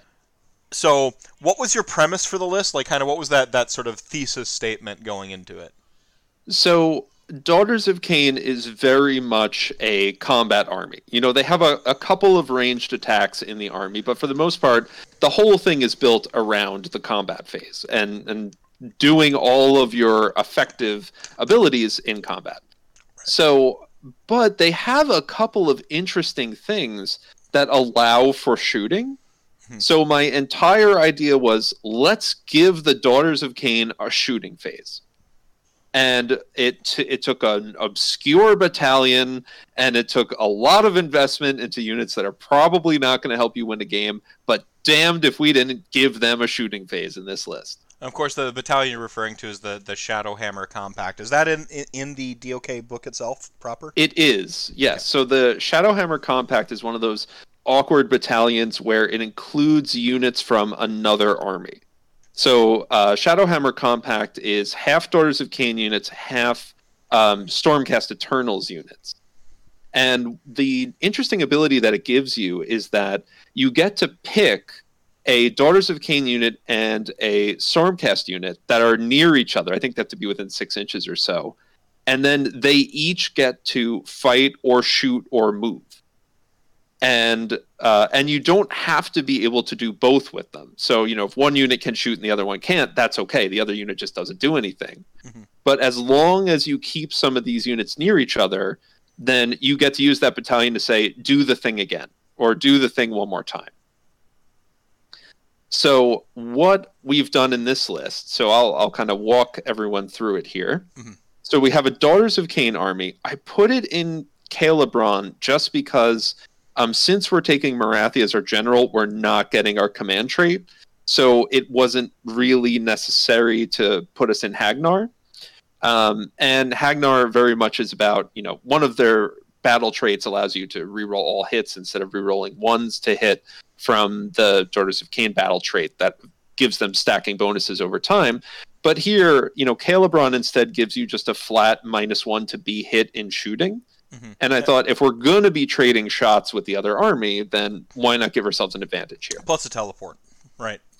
You can't use the teleport because Morathi's your general. Ah, boo. Okay. I, I think, I think, unless uh, actually, wait, the teleport might be a command ability, not a command trait. Um, and the Doors of Khaine book, since it is older, is a bit fiddly in how it's set up. Yeah. Um, Yeah. Yes. So the command trait is the teleport. Okay. So unfortunately, you don't get that with All right. Khailebron. All right. So, uh, but I mean, as with all silly lists, adjust to your flavor. Feel free, adjust your spices as you like. So Season to we- taste. Season to taste. There you go. That's the phrase. Yep. So we have uh, Morathi as your general. Uh, we gave her Mind Razor because why not? Um, we have a Slaughter Queen who on foot who we need to take for the Shadowhammer Compact. Um, she has Catechism of Murder and an artifact that gives her a, a five up damage prevention because you know we're taking a Slaughter Queen on foot. We might as well do what we can to keep her alive. Right. And then we we have the Shadowhammer Compact Battalion, which is two units of ten witch elves, and they the battalion tells you which units to take. It doesn't tell you how much of them you have to take. Mhm. So we've got two units of ten witch elves, a unit of ten bloodstalkers, who are the Melusai with bows, The bow, Yep. Yeah. A unit of five uh, heartrenders, and then we have two units of five liberators, a unit of five judicators, uh, and a, a unit of three prosecutors. For those of you who don't speak Stormcast, those are uh, two units of the basic hammer guys, one unit of the basic bow guys, and one unit of the uh, flying guys who do nothing. and then uh, and then I've added in to get us enough battle line. I've added in a unit of Sisters of Slaughter. Um, the one modification I would probably make to the list that I put up here, uh, it probably doesn't make sense to take twenty of the sisters because they're not in the Shadowhammer. So take twenty of the Witch Elves instead. Mhm. And then the bonus that we get from uh, from Shadowhammer specifically is, and let me just pull it up here. So in the hero phase, you pick a Daughters of Khaine unit and a Stormcast unit. They're within six. Both of them can make a move or shoot or pile in and attack as if it was the combat phase, and they both have to do the same thing. But if one of them's not eligible, then it, you can just ignore it. Now, Morathi also has a command ability, very similar to the Slaughter Queen, where you can pick a unit in the hero phase and they can fight. But specifically, Morathi's says you can pick two units and they can shoot. So now in the hero phase, Morathi can pick two Daughters of Khaine shooting units and let them shoot. And we can pick a Daughters of Khaine unit and a Stormcast unit, and we can let them shoot. And then in your shooting phase, we can let them all shoot. So this is the uh, shoota shoota list. yes, exactly. And we're probably about as effective as they were at that in the movie because we've taken we've taken 10 bloodstalkers who have that, you know, on a 6 when they when they do their shooting attack, they can do mortal wounds. And Games Workshop has very kindly already nerfed this list by saying, yeah, that only works in the shooting phase. Mm. If you let them shoot outside of the shooting phase, they don't get to do their mortal wounds. Right. Right. But but they've got the same profile and twice the range of the heart renders, so here we go. We're we're investing in them instead. Right. Plus they're they are they're in your uh, your battalion. Exactly. Like you have to take so, them. Right. So you, you have to take them anyway. You, you, so you know the sad part of this list is if is if those liberators could be judicators or the prosecutors weren't just a straight tax uh, mm. and could just be jud- like if you just could take judicators um, instead, it would be good because ju- judicators yeah. have competent shooting. It's not amazing shooting, but I've had like a unit of judicators and a unit of uh, uh, the the ones on like the the faster ponies with pistols I can't remember. Mm, uh, the palladors. Palladors. I've had like a mm. unit of palladors and a unit a unit or two adjudicators take Nagash down to like eight wounds through sure. all this like redundant saves and stuff. Like they have competent shooting. Yeah, absolutely. Judicators, they are very consistent, which is a nice thing about them. They will always do something in your list. Right. Um, the problem is just that they're they're a fair amount of points for the level of competency and consistency they right. give you. They really do value the fact that they have Stormcast fightiness mm-hmm. uh, in their point cost when they should just view them as a pure shooting unit at, with a bonus of being able to fight you. Right. Kind of the way they completely did that way too hard with salamanders because salamanders also fight you like Ken or I. Um, but uh, and have melee. and have twelve ablative wounds of, of other stuff yeah. that you can just well, I mean, throw away before you hurt them relevant to judicators too. Judicators, as you're t- pulling off uh, models, they're not losing all like all their punching power because a lot of the damage is on their leader uh, with, mm-hmm. the, with the the lightning scatter ebo thing. So sure, where they what they get a d6 shots off of, uh, off on the the leader. So mm-hmm. like you're so like you're only losing like a shot, a shot, but you're keeping the bulk of the firing power, which is why adjudicators are cool. The the points right. aren't quite right. Drop them 20 points, and now you're starting to cook with gas. Like um, sure, absolutely. And if and, you're building a Stormcast list, nobody wants to spend 140 on their battle line to get Judicators. Um, but you know, you drop them to 120, and now they're on par with like Liberators and Sequitors and um, and uh, Hunters. And yeah, somebody might say like, "Oh yeah, I'm more willing to do that." Yeah, yeah, I'm, I'm willing to make this this decision to for what my vision is, or to yeah, exactly. Sure. Yeah, and I, I, think that's that's cool. I like the, I like the premise. I, I, really like that you you just tried to maximize the shooting. The problem is, is the shooting units here are like, eh, they're all right. You know. Yeah. And, but, we, and because we have to take half of another army, we don't have enough points to really max out any one of these units. Mm-hmm. Uh, because once you've stuck Shadowhammer and the Stormcast half of the list in there, not to mention all the other Daughters of Khaine stuff you have to take, you're already very well along. And if you choose to go the Morathi route, well, she's another one quarter of your points. Right. Um, but if we don't take her, we don't get that command ability that lets you shoot because Slaughter Queens don't get that part of it. Right. So what was the uh, what the base uh, the base premise again? Kind of refresh my memory on this one. What you was if we're if we're gonna give daughters a shooting phase, we'll give them the best shooting phase that we can, and it's still crap, but we did the best we could. Right. So this is where I, I will. I've kind of. Uh, I don't know if I haven't really been critical of TTS. I've, I've pretty well like said, hey, TTS is awesome. Uh, mm. It's a good resource, but I'm not playing it.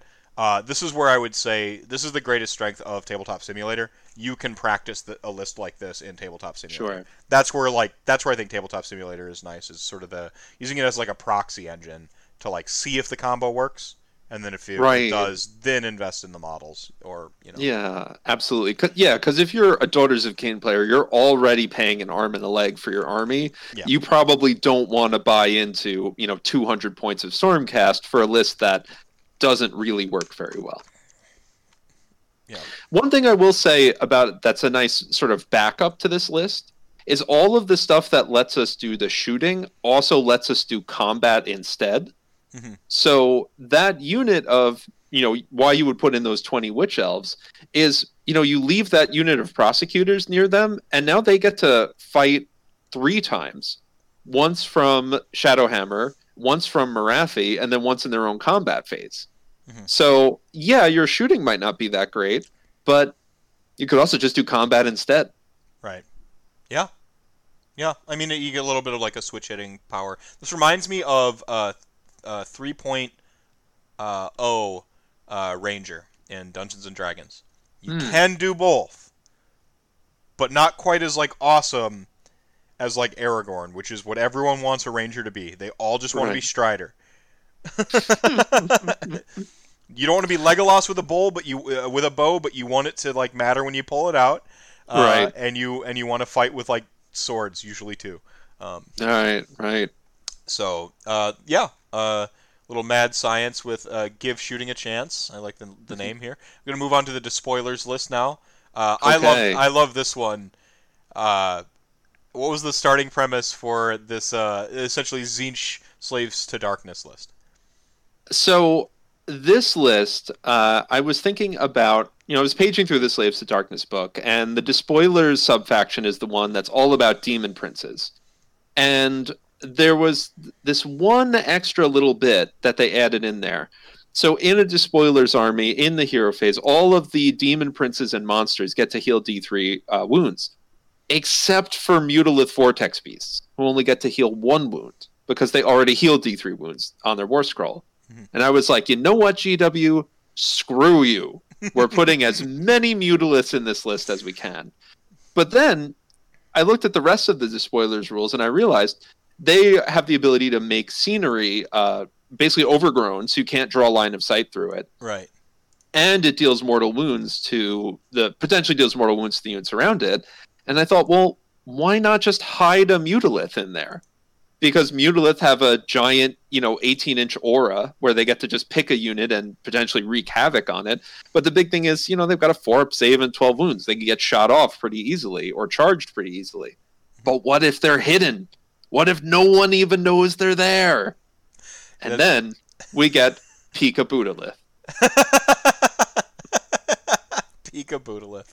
It even has a fantastic name. So this is my, oops, uh, this is my favorite of your uh, of your three lists you saved today. So it's it's uh, got the four Mutalith Vortex Beasts, which is a fantastic model. Um, Mhm. This is a dual kit with the uh, the Khorne equivalent, right? The the murder Slaughter Brute? slaughter brute, murder brute, yeah, slaughter Yeah. brute.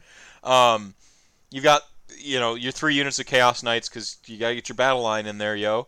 Mm-hmm. Uh, two two Daemon Princes uh, and a Be'lakor, and is one of my absolute favorite uh, units in the game. So, hmm so and is also a and is also a demon prince. So Right. I believe benefits from everything in Despoilers that benefits them. Right on.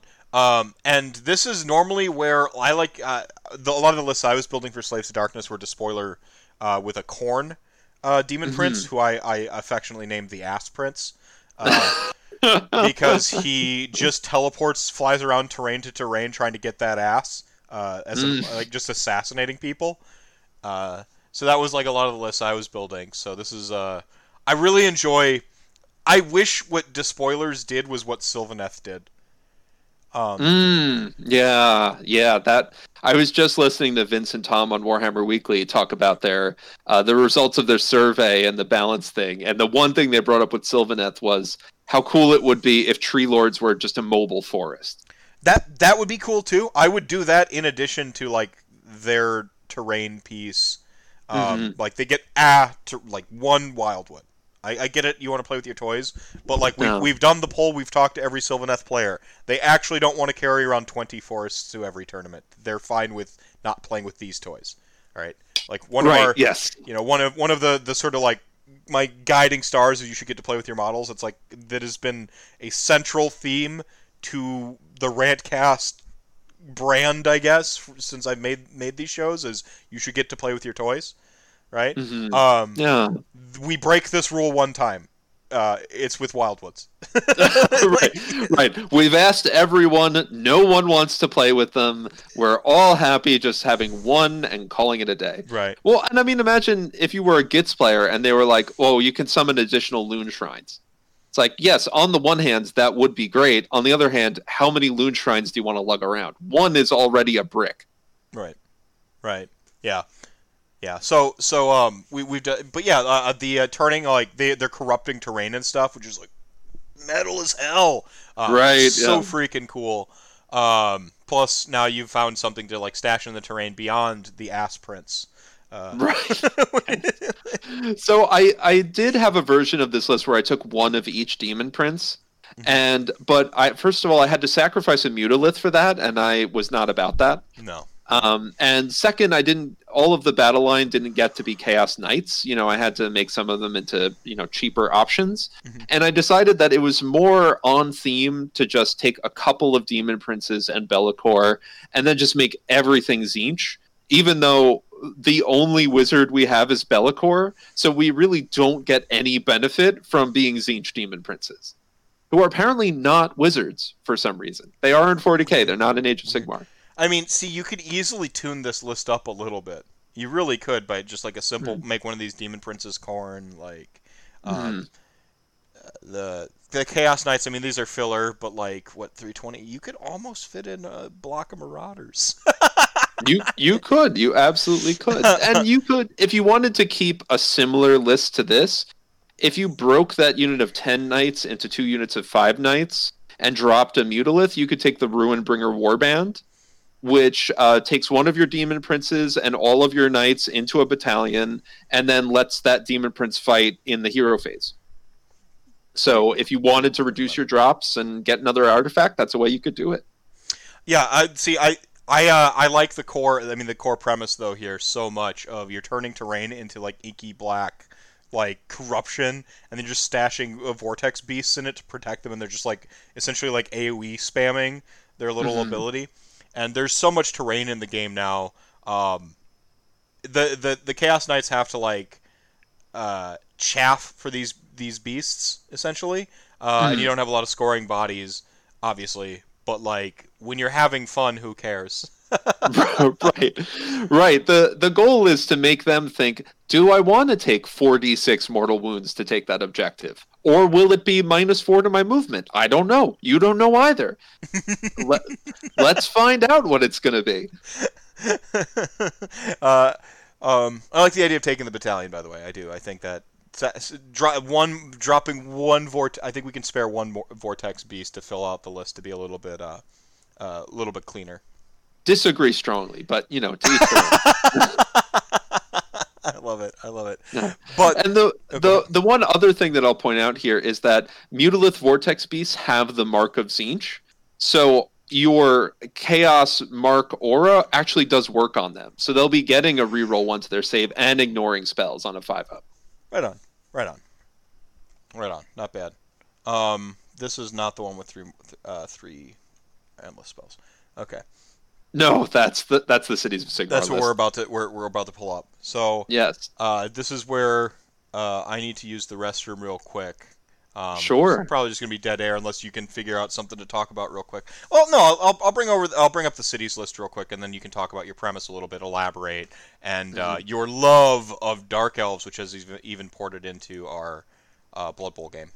Yes, yes, it has. So, uh, so chat, I am I am here for you. In the meantime, uh, let's talk about how dark elves are the best, and uh, certainly are better than any of the other inferior elves like uh, Lumineth. You know, those jerks think they're better than everyone else. I think we can safely write them off.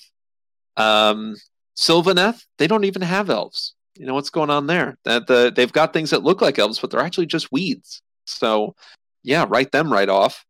Uh, let's see, who else is an inferior elf? Uh, wanderers, find a home, you jerks. Stop wandering around. Lay some roots. Haha.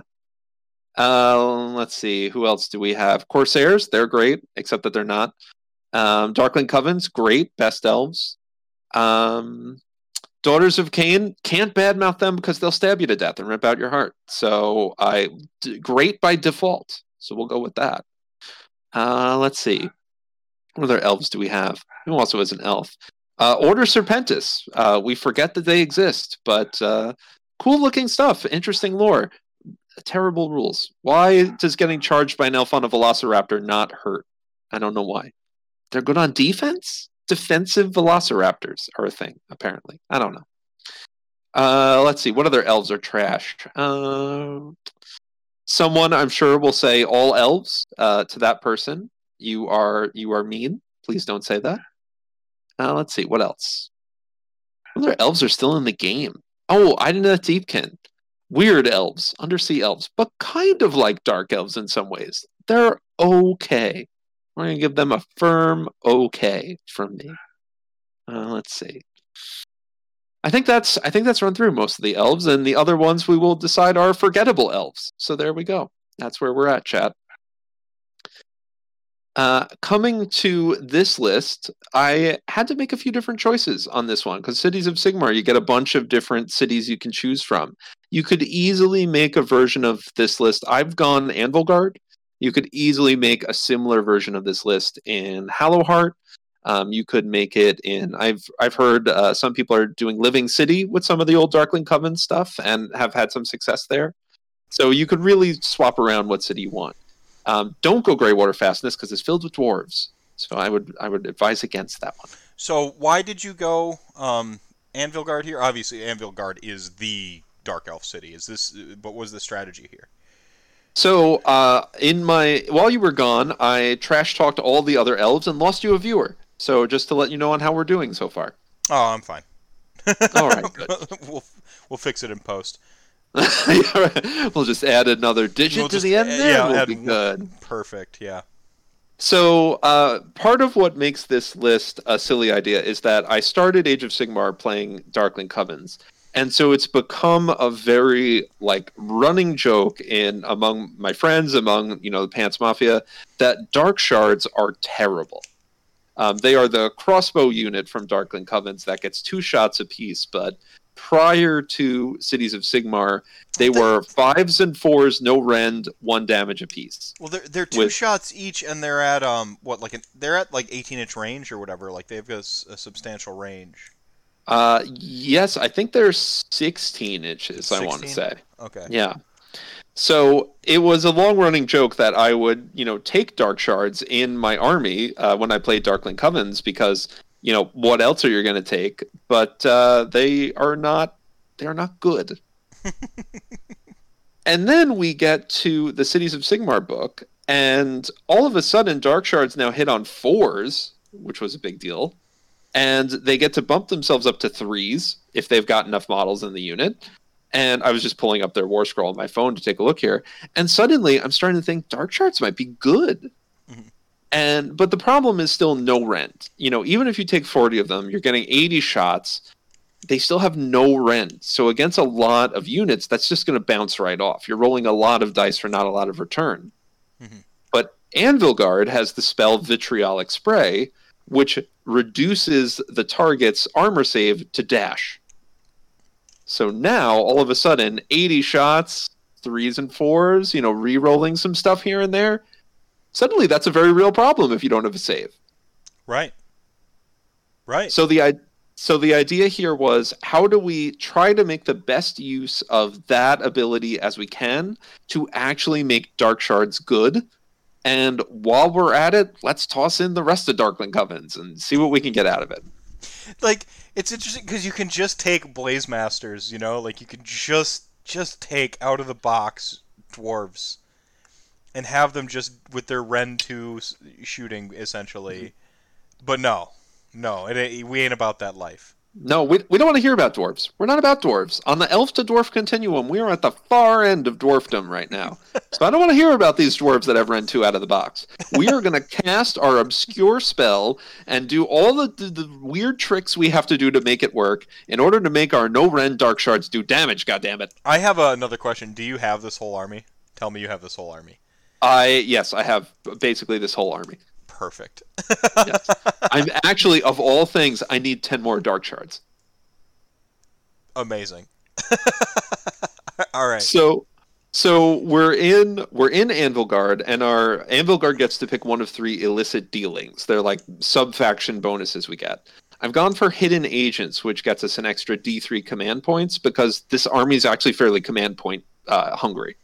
Yeah. And since we are not taking a general on foot, we're not going to get the adjutant, who potentially gets us more command points. And Anvilgard doesn't really have any ways to generate extra command points aside from this. Hmm. So we'll get D3 extra at the start, but that's it. That's not bad, honestly. Like- it's not bad. And the other options are an extra Drake Blood Curse, which we don't really need because they're not very good. And uh, the other one lets you take another artifact, and there's only really one, maybe two good artifacts in there, and we don't really need more than one anyway. So the first thing on the list is the most painful one, which is that we've spent 300 points on a sorceress on Black Dragon. One, of those, one of those models that I just I want it to be better. I want I want it to be so much better than it is, and it's even better now than it was before, and it still hurts. it has a good So command ability, as I recall. Is it like It it does it does. So uh, luckily, so all of the Darkling Coven's heroes, the Sorceress and the Sorceress on Black Dragon, get a command ability that allows you to pick a Darkling Coven's unit, and that unit can run and then either shoot or charge. Um, so one of the nice, and then the sorceress on the black dragon gets an additional one that uh, lets you pick a unit and they can uh, reroll wound rolls of one in the combat phase. So still potentially useful because we have two combat blocks in this army in the executioners and the blackguard. Um, but the one we really want there is that you know giving you the ability to run and shoot, because now with that we can take a unit of dark shards, they move six, they can run, we can make them auto run another six. So now they're moving 12. They can shoot afterwards, which now gives them a 28 inch effective range. So we went from having what seems like a short range to being able to hit something 28 inches across the board with 40 models. nice? And then on top of that, so unfortunately, we take the sorceress there. Um, but we give her Secret of Warlock, so she gets all of the lore spells in the Anvilgard lore. And there's actually some good ones there. There's one that does D6 mortal wounds. Um, there's Vitriolic Spray. Um, and then the other one, I think, is a, a minus to hit or something like that. Well, the, what's really important is that like she's got a fat ass. Uh, this is this is how I refer to models with a bunch of wounds. I'm sorry. Uh, it's Mhm. ver- vernacular left over from uh, uh, from Magic the Gathering. When something has a high toughness, you say it has a fat ass, and it came off as super like misogynistic there. So I apologize, um, everybody. Uh, no, I mean Dragon does indeed have a fat yeah, ass. she is true. thick, like T H I C C C three C's thick. Um, but yeah, uh, she's she's got a bunch of wounds, and so she she has a bunch of wounds, and she has a big linchpin of the combo, which is Hmm. getting off of that, uh, getting off that that spell that's going to dash people's save. Um, she also has like a, a small like board sweeper, and all of the sorceresses actually have a competent casting ability because they can get a plus two do. to cast pretty handily. Um, Yes, every, every sorceress has the ability to sacrifice one Darkling Covenant's model, and they just get a flat plus two to cast, which is amazing. Uh, which is why the Dread Spears are in there. You could pick Dread Spears or Bleak Swords, whatever your preference. They're there to be killed by your own units. They're not going to do anything else for you. Yeah, so and that yeah, I mean, literally just a battery. we're we're entering the the era of the spell dom. This this here allows you to even think about spells as part of your your chain of of, of success. Absolutely. And Vitriolic Spray, I think, has a casting value of eight, so it's a little bit more difficult to cast than average. So you need that plus two to actually get the chance to get that off. Mhm. Yeah. And because the sorceress on the Black Dragon only has a five up save, even though you've got 14 wounds, someone's going to go through those pretty quick. So that's why we've given her the Drake Scale Cloak, which gives you a five up damage prevention for both regular and mortal wounds. So that Perfect. just stretches out Perfect. her wounds even Yeah. more. Yeah, yeah, that uh, makes her have one extra C to that thickness. Four Right. C's now. Thick. Exactly. we're, we're, we're just building up the C's on there. Right. Um, so we've got two sorceresses on foot, both of whom also have vitriolic spray. Um, now, th- so this guarantees you will have that spell no matter what, but you're not losing much by not giving one of them one of the other lore spells because all of those are on the sorceress on the dragon, who's more likely to survive. They have a great War Scroll spell anyway that does D3 mortal wounds and minus one to hit. And we've taken a couple of uh, we've taken a bunch of endless spells. We've got the geminids and the quicksilver swords so actually you've got some ability to project power out if you need it really we just want that redundancy to make sure we don't lose vitriolic spray as long as we've got our heroes What are you throwing through Umbral Spell Portal here? Because this feels like the odd man out. Is that we're we are throwing vitriolic spray because that spell has a six inch range Ugh, okay? All right. All right. but because we're a cities of sigmar army we get to put that other spell portal anywhere on the board right, right. So that makes it a little bit easier for us to actually use that spell, which is already difficult to cast, and it doesn't require us to necessarily have one of our heroes um, in a in a difficult combat position. So you could have a sorceress and ten dark and ten dread spears on the back of the board, sitting on your rear objective, and she's still eliminating someone save somewhere in the middle of the combat. Perfect. So then for our for the rest of our units, we know we've got the dark shards, but I also put in 30 blackguard and 30 executioners. Um, the 30 blackguard are as much there because they're my favorite model in the game, but also Shout are- outs, shout outs to Warhammer Age of Reckoning, by the way. Blackguard was Right. my was the class I was beta testing. Uh, they Right, yeah. sick as hell. Um, Yeah, they were they were great, and um, and in the game they're not bad. You know, they have a two inch reach on a 25 millimeter base, so they can fight in three ranks. They get two attacks apiece, threes and threes, rend one, damage one, and if they have a Darkling Coven's hero within, I think, 12 inches of them, then they become uh, they hit on bodyguards. twos. Yeah. Yeah. So now you're hitting on twos. You can be rerolling ones, wounding on threes, which can also be rerolling ones, rend one, damage one, and pretty much every one of your models gets to fight. And you're probably going to be near your sorceresses anyway. So that's actually a pretty choppy little combat block right there. Yeah, they're not bad. Uh, they're they're they're kind of punching at their weight class, but like Mm-hmm. with so many models punching below their weight class in Age of Sigmar, that actually becomes a like a good a good thing. Um, Right. Yeah. And I mean, you put them up against any other good combat block, like, you know, a, a block of Witch Elves, a block of Mortek Guard. Are they going to hold out? No, probably not. Um, but, you know, they're still going to do a fair amount of damage uh, if they get a chance to fight. And Anvilgard has a command ability where you can sacrifice a model and just create an aura of no battle shocks. So even if these guys do take a punch, you can use that command ability to stop them from battle shocking, and their bravery is absurdly high for elves anyway. So it's actually pretty hard to remove them via battle shock. Yeah, they're they're um. I mean, they're one of those units that are like uh, I think they're they're kind of unsung heroes um, Mhm. because uh, City, the Cities of Sigmar book does break down to that sort of best in slot mentality. Um, Mhm. but they, they actually have a function and they do it nicely, and the points are are they're good enough. Um, for Yeah. what they're doing. For you're you're getting what you pay for, right? Um, so I actually like them.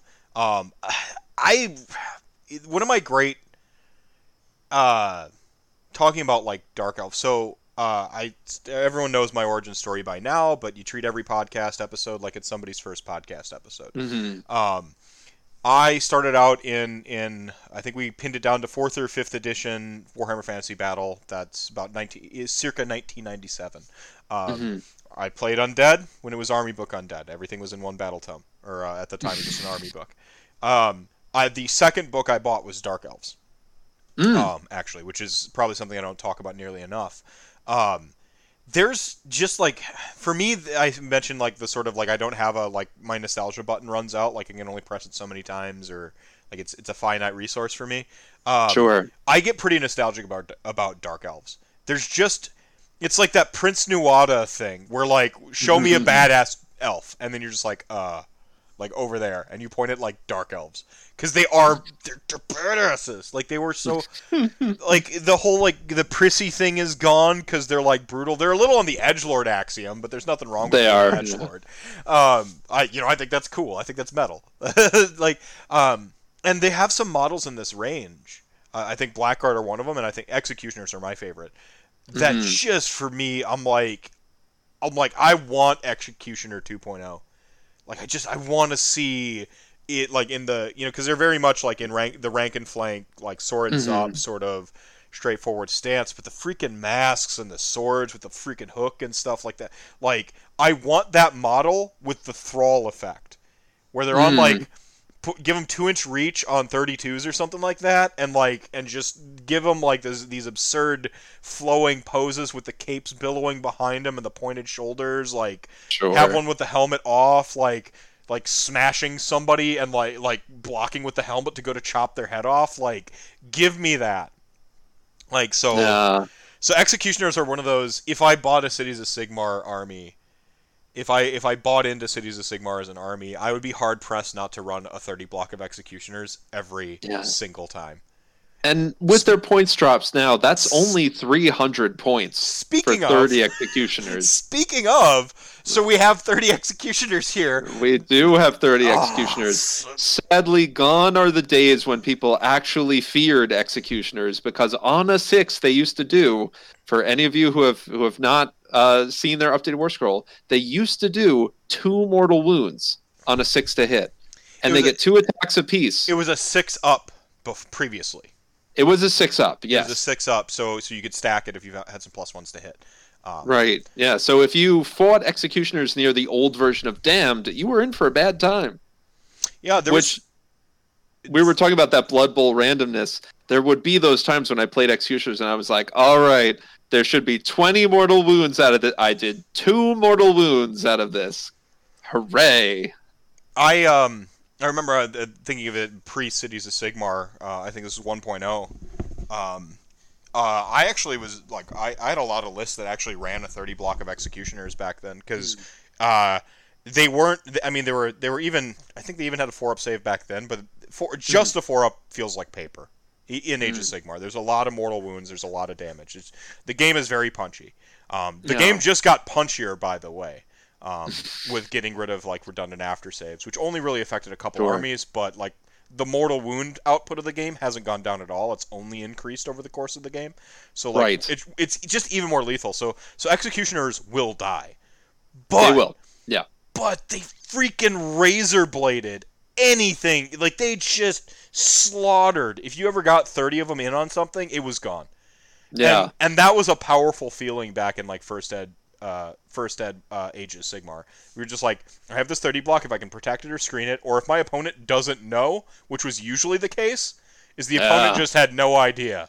And then suddenly they're charged by you know 30. I think they had plus one to plus one like uh, plus one to charge. So like that seven inch charge is a six inch Oh, they charge. could they could re-roll one of their dice or something like that. Ah, so you're just like yeah. like they're just Babe Ruth, you know, like they it, it was the Babe Ruth mentality where like you're gonna they strike out more than they hit home runs, but you're not remembered for strikeouts, you're remembered for home runs. like it was They, they are that scene in Lord of the Rings where the orcs charge the line of elves and you just see the swords swing and then there's just a bunch of halves of orcs laying all over the place. yeah yeah it was amazing. Uh, so I I like I um.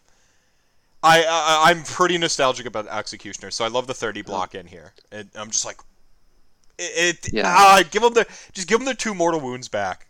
It, it wouldn't be the worst thing in the world. in a world with terror guys, who's who's complaining about executioners?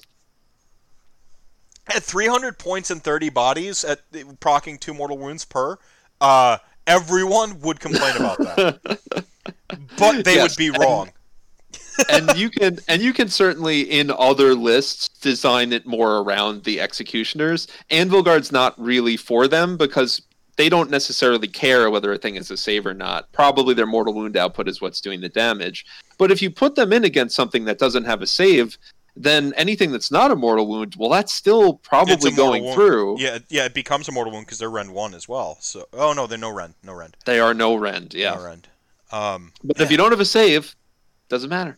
give me that trade-off okay uh, one mortal wound on the unmodified sixes give them rend 1 i'll that i would take that trade Yeah, yeah, and then you really are asking yourself, do I want the, especially if it's thirty for three hundred? Then you probably start to run low on reasons to take the blackguard at that point.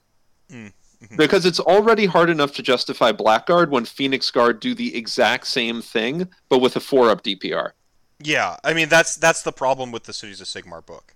Yeah. That that's the problem with the book is, I mean, every unit that you look at this like super deep bench and you're like all these stu- all these things are great and you're just like well what's the greater ist there are a couple of corner, Right. there are a couple of corner cases uh i love that i was on hammerers super early um Mhm. because like they stacked the they wore all of the buffs and so hammerers were like okay you know this is the best you know like but if you have the buffs these are the best combat and um and so that's where hammerer sat and then they just made them cheaper so now it's like they're unquestionably the best if you're building that. Like okay cool. So like it's it's become the cities of sigmar has become the dwarf show with a supporting cast. Cool. Bravo games workshop. No, no, no. So Uh, there, so there is an unsung hero in this list that I want to point out. is it the charybdis It's it's the Charybdis, who I did not realize until after I built this list is battle line in Anvilgard amazing because someone somewhere needed to fill out their battle line with a Charybdis. Whatever. At any rate, the Charybdis, literally the entire War Scroll, don't care. I've, It's blank. You know, I've looked at it a bunch of different times. I don't care. There's one ability on the Charybdis War Scroll called Abyssal Howl. And what that ability says is that any units within 12 inches of a Charybdis are minus one to their bravery. Mhm. Fell Gaze says any units within 12 inches of this Charybdis are minus two to their bravery. So for 170 points, we put in a minus three bravery debuff within 12 inches that no one's going to want to kill because it's a Charybdis and no one gives a shit. Yeah, you have to commit. It's got enough wounds to where you have to commit a, a real unit to killing it, but you would Mhm. much rather be like, you know, trying to take off your uh, Usork or thin Yeah. out some blackguard that are scoring on an objective or whatever. Like you do. What's interesting is because the Charybdis uh, has the monster keyword and the battle line keyword, it gives you the bonus points in like a bunch of the mission, the new missions. I did not think of that. So that is it's- a great point. So it's battle line and monster, and you're like, you like the the Charybdis stonks are on the rise, like a little bit of a rise. Just just a bit, just a little bit. I mean, its war scroll's basically blank, but like a minus three debuff that like can sc- that's gonna cheeky out score you score you some extra points when people aren't paying attention. Like hell yeah. I see. With that is the one thing about like a, a good cities list is you usually have, especially if you're in the in the, living in the fun zone, which we certainly are right mm-hmm. now. Oh, for sure. you can usually spare 200 points. I I usually say as a rule, even as a competitive player, you get a pet unit. Even if Mm. you're going for the hardest like hardest nails list you can build, you get a pet. Everyone has a pet unit they can throw in their thing uh, because this goes to like the sort of mental the mental aspect of the game. When you're you're playing at your best, when you have stuff you're confident in or stuff you Mhm. love, you know, like for me anyway, and then I project that to other people. But f- for me, I play better when I'm invested in my stuff Yeah. like and you know black knights are the long uh, the the long stated joke here going forward and now their new version is murder ponies with the uh, Kavalos Death Riders in Mhm. OBR take a drink um the um but like I always Black Knights I just freaking obsessed with Black Knights for forever going back to 1997 when it was uh, what was it Wights on skeletal steed or whatever they used to be called like they- Right. Yeah. they weren't called Black Knights back then. Um, and like I, I just remember that like going back then, and I'm like I always liked the like the skeletal rider knight dudes. Mhm. Um, and it just it's just be, they were a pet unit, but because they were a pet unit, I looked at them from all three dimensions on how to play this. What's their weakness? What's their strength? You know, okay, like is it just all twos in every category? No, no, it's not. It's Hmm. they've got a ten in this category, movement. And they've got a ten in that category, which is resilience. So if I need movement and resilience, how can I use this unit to, you know? And so if your Charybdis is your pet unit to, to bring it Yeah. back, your Charybdis is your pet unit. You go, what's its strength? Well, obviously, boom, projecting a debuff that I like, that I want. Mhm. Especially with, by the way, LRL. Uh, they actually play in the battle shock phase right now. I think that's one of the the low key successes of that army is that they've made an army that plays in the battle shock phase. They tried it with Nighthaunt, it didn't work. Hmm. Like they've successfully done this with with LRL by making it a proactive thing that they need to achieve. Otherwise, Mhm. the blowback is really bad for them. Yeah, yeah, is- and Go ahead. and I think the the addition of that unit, the uh, the Cathalar, I think, Yep. which lets them then manipulate it and actually spread that around. It makes for a really interesting play space for them. right, and that's exactly what I'm talking about. Like that, that yeah, yeah, and so now it becomes like as a player the counter strategies of like can i deal with the cathalar if i can't deal with the cathalar am i ready to take their battle shock test you don't take and you start to like play in this like this really interesting play space of the game which is the battle shock phase which is a phase we just we kind of don't play in. We haven't played in Um. since since since command points came out. Right, yeah, and and even before then we were transitioning away from it because you you would go to build a list and if your list couldn't get battle shock via some positional thing via a sippy cup and ha- in in Darzakane via a command ability projected buff from you know whatever um, the game even in 1.0 was moving away from the battle shock phase so i think it's cool that Mhm. there's there's some battle shock phase and i think that this is this is neat because again it's one pet units 170 points what else are you going to spend them on you've already kind of checked the boxes that you've needed for Sure. what you're doing And Games Workshop won't let me take any more endless spells, so instead, we take a Charybdis. yeah and you got your like you said you, the dread spears are here to get like sacked to a sork Right, exactly. Um, the the best that they'll do is they'll chaffer you a little bit as you gradually, you know, stab them to death yourself. yeah they'll speed bump a little bit it's just going to go this is outside of four of you you're either going to have to charge it or go around you know Mhm. like and that's that becomes a decision uh, they're a really good buffer for uh, ko because you Mhm. want to say ko have to be outside of nine inches of my juicy target by the way that's enough to kill you uh, so like i need you to be out, outside of nine inches of these guys which pushes you then out of the kill range of my juicy bits right? So, Sure. so you've got some tools there. Um, i mean obviously this is a weakness of the cities of sigmar book. I wish that they had cared more about battalions because man what i see here is this is there's a potential for like a great battalion here to lower the drops. It could just be something Sure. like sorks and you know like a Back in the day, this would have been a Thrall war host, and uh, which was a great battalion available to Darkling Covens, which let you in the hero phase just pick one of your units, and they get to have a charge and combat phase for free. So you add that onto executioners, and suddenly, you know, they're charging into your unit, and now they're murdering you, and it's my hero phase, and now they're that unit is gone, and now we move on to the rest of my turn. But Yeah. sadly, Thrall Warhost did not survive. Yeah, yeah. Weird, because like I this is I of the three lists. Um, I like the proof of premise we were working with with the um with the of Khaine one, right? Like Hmm. give shooting to of Khaine.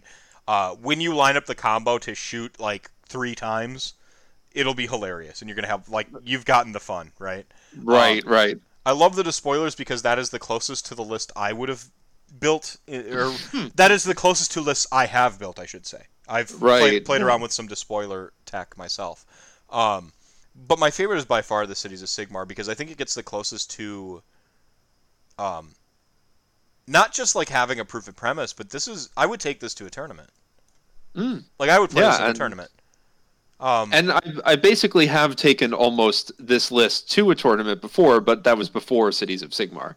So this would very much be sort of an evolution of my Darkling Covens list. I would I Um, would aim for a three and two with this. Like I I would uh, uh it would be, you know, because like if you're if you go 3-0 into day two, like you did the one time you mentioning, Mm. I'm like I would totally be sweating that night. You know, like Right. this is this is not Nagash in Ulgu with Umbral Spell Portal like sleeping like a No. baby. This is like ugh, yeah, I gotta Yeah. play against like Flesh Eater Courts and um, like salamanders and just like sweating against all the stuff I'm gonna have to run into. But it's got it, it plays in all three phases. Hmm Um, with the bonus interaction with the battle shock phase, which isn't a real phase. Um, it plays in all three phases. Um, And it's funny that we're saying, oh, that's not a real phase, but I literally just said this army also has an 18 inch aura that lets it ignore Battle Shock. yeah, yeah. Well, but that's the thing is you're making it a phase for somebody else potentially. Right. Yeah, that's the hope. I may not kill very many of you if I didn't get vitriolic spray off, but I'll make you real scared of it. Yeah, dark shards. I mean, and you're going with like a little bit of the classic Elfie thing. You got a big block of stuff in the front. You got your shooties in the back. Um, Mhm. Yeah. No. You could you could have taken a bridge too. I considered the bridge, and in this case, I decided not to because since we're playing, since Darkling Covens has the ability to run and shoot, I thought that I already have a fair amount of mobility. So it became more important for me to project Vitriolic Spray out using Spell Portal than I thought it would be to be able to take that unit of Dark Shards and put them uh, anywhere I want on the field. Yeah, and you're not. Although, although easily, you know, you might run a couple games with this list and say, "Nope, I need that extra that extra option there," and then you you take Geminids and Quicksilver Swords out of there, and and there's your bridge right there. Exactly. I mean that that was my thoughts is to have like the uh, you've got the spell extension with the Umbral spell portal, and then you could drop in a you put in that bridge because I don't know how afraid you are of the blowback with Geminids and Quicksilver. eh, I mean blowback on Quicksilver Swords isn't that bad, but the blowback on Geminids is big.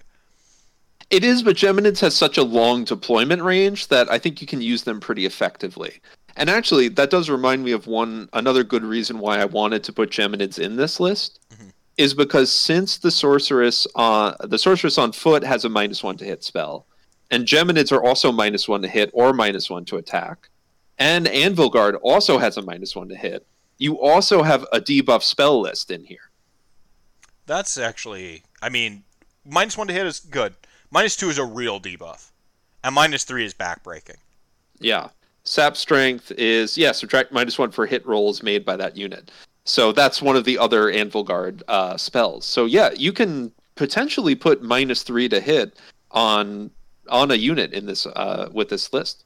You know, I have game against my. I mean, Charybdis is a total dead drop against my own Ossiarch Bonereapers, but I would know. I know how I would play this against my own army, which is always a good sign. Yeah, Like, you yeah, get- and- like I'm looking at this. I'm like, I've got the tools to like to, to deal with with like my army, right? Um, I mean, the problem with this list playing against my my uh, my OBR army is like the two catapults, because I'm Sure. I'm just gonna tee off on on your two sorks.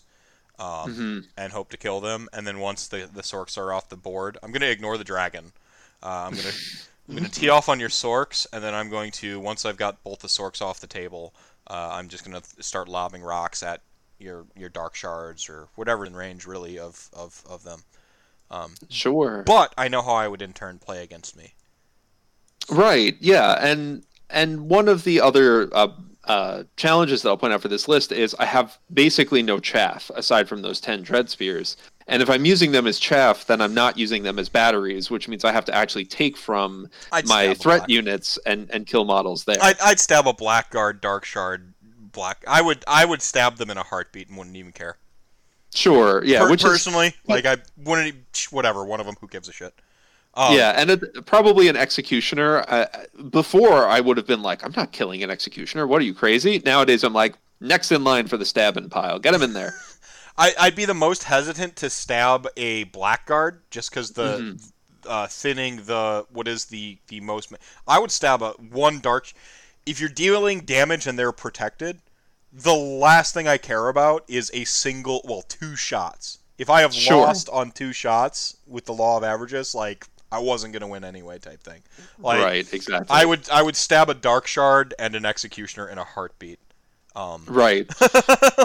yeah, absolutely. Which which you know, and back in the day But too, that I might be the run. beast of beast of chaos player in me speaking, where I will throw anything on.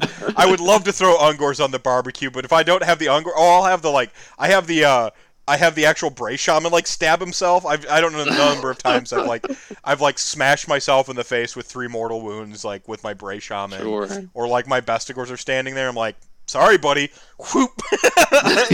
Daddy, Daddy's got a summon. like, You're close enough, and you look like part of a chimera. In you go. yep. Uh, Yeah. yeah, cockatrice, or actually usually just more Ungor. right. And let's not forget that in, on a previous Rantcast, one of my silly lists was literally a Darkling Covens list where, uh, or I think it was a, a Hammerhal list where I took, I think, five units of 10 of whatever and made the point at the beginning of that list by saying, I will kill most of my units before the battle is over. You don't have to worry about that. I got you covered. well, that's where the mentality becomes like when I, when you go into it like wanting to kill your own units, and this is that part of that awareness uh, part of the awareness and and and and uh, aspect of of of, of uh, mindfulness. Um, if you go into it knowing you want to kill your own stuff, a different thing opens up, which is when the enemy kills your stuff before you get to kill your stuff. right, yeah. I, I, started this off as a defensive reaction, saying I was going to kill my stuff before you could, but now you're killing it, and I wanted to. I, now I, I don't know how to feel. Right? Yeah, I'm like I am conflicted. I was going to kill. This happened with, with my. I love my Beast of Chaos army. It's it's very it's it's very much the definition of a vacation home. You don't want to live mm. there because living there becomes it's just a lot of like upkeep. There's, there's so much mi- mental capacity for it. Uh, right. The, the, fact that it's only one season, actually, when it when you need just that season, it feels great. But if you're locked in one season the whole time, it kind of sucks. Um, yeah. Also, so, there's goats everywhere. Right. Right. But like the thing, the biggest problem, the biggest like sadness I would have from a game is when people would kill my Ungors. every time. I'm like, I was going to. That was three summoning points. That was three primordial call points. You just robbed me of you with with your shooting. Why aren't you shooting the Bestigors? They're important. They're about to kill you. You shot these guys over here that weren't doing. They were minding their business, getting ready to become barbecue, so that I could summon a Manticore. Now I don't have those three points for that Manticore. just like, like that was the thing I was mad at. Uh, it's like not not even winning or losing. It's like I'm trying to. You don't understand. I really want to summon a Manticore. yeah, when when the OBR catapult shoots your Ungor Raiders or your Ungor in the back line because they are so unafraid of your Bestigor that they're the like swag. can't be bothered to shoot them. You're yeah. like, you son of a bitch. Yeah, yeah, yeah. You motherfucker. And you're just like, you're, yeah, no, exactly. Like I, they're, they're swagging off on your Ungor. Like the catapults are. On the flip side, you those those Ungor would have summoned other Ungor. It might actually be the correct play, and those other Ungor were going to outflank, charge the catapult, never kill it. But I just put, I just put ten idiots that costs 60 points on your more on your 200 point Mortek crawler and it can't do anything the rest of the game. And if you have to go back with a 200 point unit of cavalry to charge and kill them to free up your Mortek guard or your Mortek crawler, I have already begun to beat you at your game. Like I'm just like I'm just and I'm just like freaking eating like peanuts and like laughing, spitting like the peanut debris in your face. Oh man, I miss Age of Sigmar. I've done this with uh, a, a, unit of 10 brimstone horrors that charged into a Bastiladon, and that Bastiladon and 75% of the shooting in my opponent's army had to spend an entire shooting phase trying to kill 10 brimstone horrors. Yeah. And I'm just sitting there like, go ahead. Go ahead. Well, Did their job. Yep. Yeah. Yeah. Would I I mean think about it in terms of like like points or resources. Would I spend these five bodies to shut down that shooting for a phase or for a turn. Right. Right. Absolutely. When you start to think in that sort of like three dimensional like sort of chess mode, what, how what would I give to affect the game in these ways? And you start to look at it not just in terms of like of killing power, not just in terms of of that like that's what we call start to call tempo plays. Uh, mm. There are five turns in a game of Age of Sigmar. Sure. Yeah. Think of those as a resource, right? Mm-hmm. Once you start to think of it like I'm going to rob you of a turn, I'm going to try to take this turn away from you. Now you're going to have four turns to try to beat me. Once you start thinking in that sort of like next axiom of of the game of like resources and tempo, um, mm-hmm. you start to unlock like some really deeper tiers to. Like I said, when I'm looking at this this uh, Cities of Sigmar list, this dar- this um, uh, Darkling Covens one, I'm like, I've got the tools in here to do what I what I, I like. I've got tempo plays uh, I've got map plays. I've got like some cheeky plays. Like I've got some tools here. Like I, I would run this out. Yeah. And if I take yeah, a loss, whatever, I know like I know what I am I, am doing running into more, my own OC Bone Reaper army. Um, mm-hmm. I was already playing a risky gameplay, but but if I get my strategy to work and the dice are on my side, dust my hands. Yeah. Yeah, I mean, are are you going to be at the top tables? No, probably not. But will you have some enjoyable games at the mid tables and maybe even surprise someone when you know that uh, that Frost Lord on Stonehorn charges in and wipes some Dread Spears and then has a dash save and gets a gets his ass handed to him by a bunch of elves with pointy sticks? Yeah, yeah. you'll surprise a few opponents here and there. Right, and and that's the other part of it is you you've set yourself up to enjoy the premise of the list you've built right? Mhm. Like the victory condition for you isn't winning the game; it's getting the combo off that you've set up Right. and seeing it work. Mhm. Um, and I think that's what when when you're doing like mad list science, which is you know like working with cheeky combos or like just really Sure. really fun sort of Johnny t- type like cheeky plays. The enjoyment comes from like uh, having your hypothesis, like you know Mhm. a question you can test, right? Like, and then testing it, and then it succeeded, and you're like, yeah, I did the thing. Like Sure. like when when 40 dark shards like delete Nagash, who's on like a nil save with a with a six up now. like mm. you're just like here's my 400 points of idiots and oh your 880 point death god is gone. Uh, good Yeah. game, good game. yeah, right. When when Archaon takes the field and in the middle of his diatribe, he's like, "Why am I covered in goo?" And then he gets shot to death by a bunch of elves who are like mind controlled. If you read the Darkling Coven's lore, most of their of their models are like mind controlled thralls. And he's just like, I'm covered in goo, and now I'm shot to death. How did this even happen? Grand You know, you gotta imagine Yeah. Grand, yeah, Grand Marshal of the Apocalypse killed while covered in goo. You gotta imagine the Vanguard there being like, "Well, shit. Now what? Yeah, Now what do we do?" yeah. It's just embarrassing. Yeah, yeah. Grand Marshal of the got punked ellipse instead. um, any uh, any any thoughts you want to add to just like sort of the generals of, and this could be a rehash of some of the other stuff we've talked about, but any general tenets of of of, of mad list science? Any any takeaway points you'd like to give to anyone watching or listening to this episode? Sure. I think these lists are always, for me, very much uh, a sort of theoretical exercise. You know, would they be fun? Yes. Would I want to spend the money to build them? Probably not if I didn't already have the stuff. Um, but you could take this to Tabletop Simulator and have a laugh with a friend.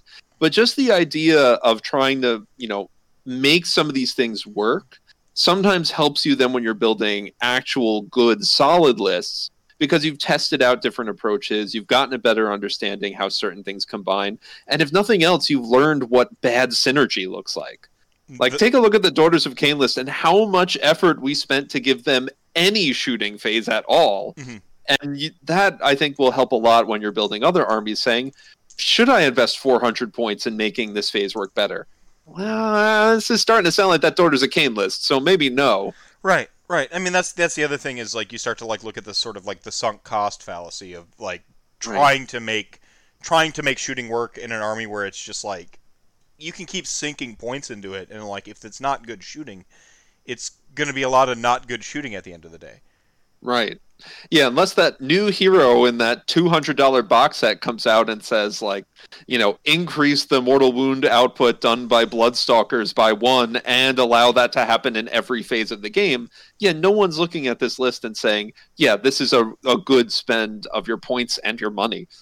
Right. So sometimes it can be worthwhile to build these lists just to remind yourself of what bad synergy looks like so you can avoid that when you're building an actual competitive list Right. or just a solid one that you're you're looking forward to. Right, right. Theme theme building is, is a super valid strategy. I, I tend to like go with uh, theme build, but then I try to maximize the theme.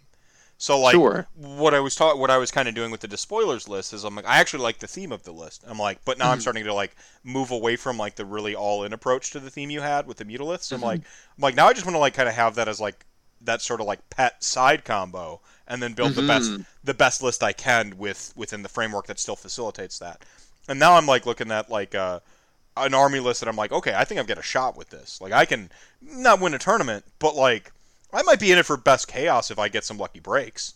You know, or- Sure, or, whatever, whatever that new sort of uh, sort of stratum looks like once I've like kind of tuned tuned and tooled with some of the uh, uh, the listy stuff that's gone down here. Real quick, Hobby Bear spending a thousand RDP to remind everybody that Chat Gang ain't none to fuck with.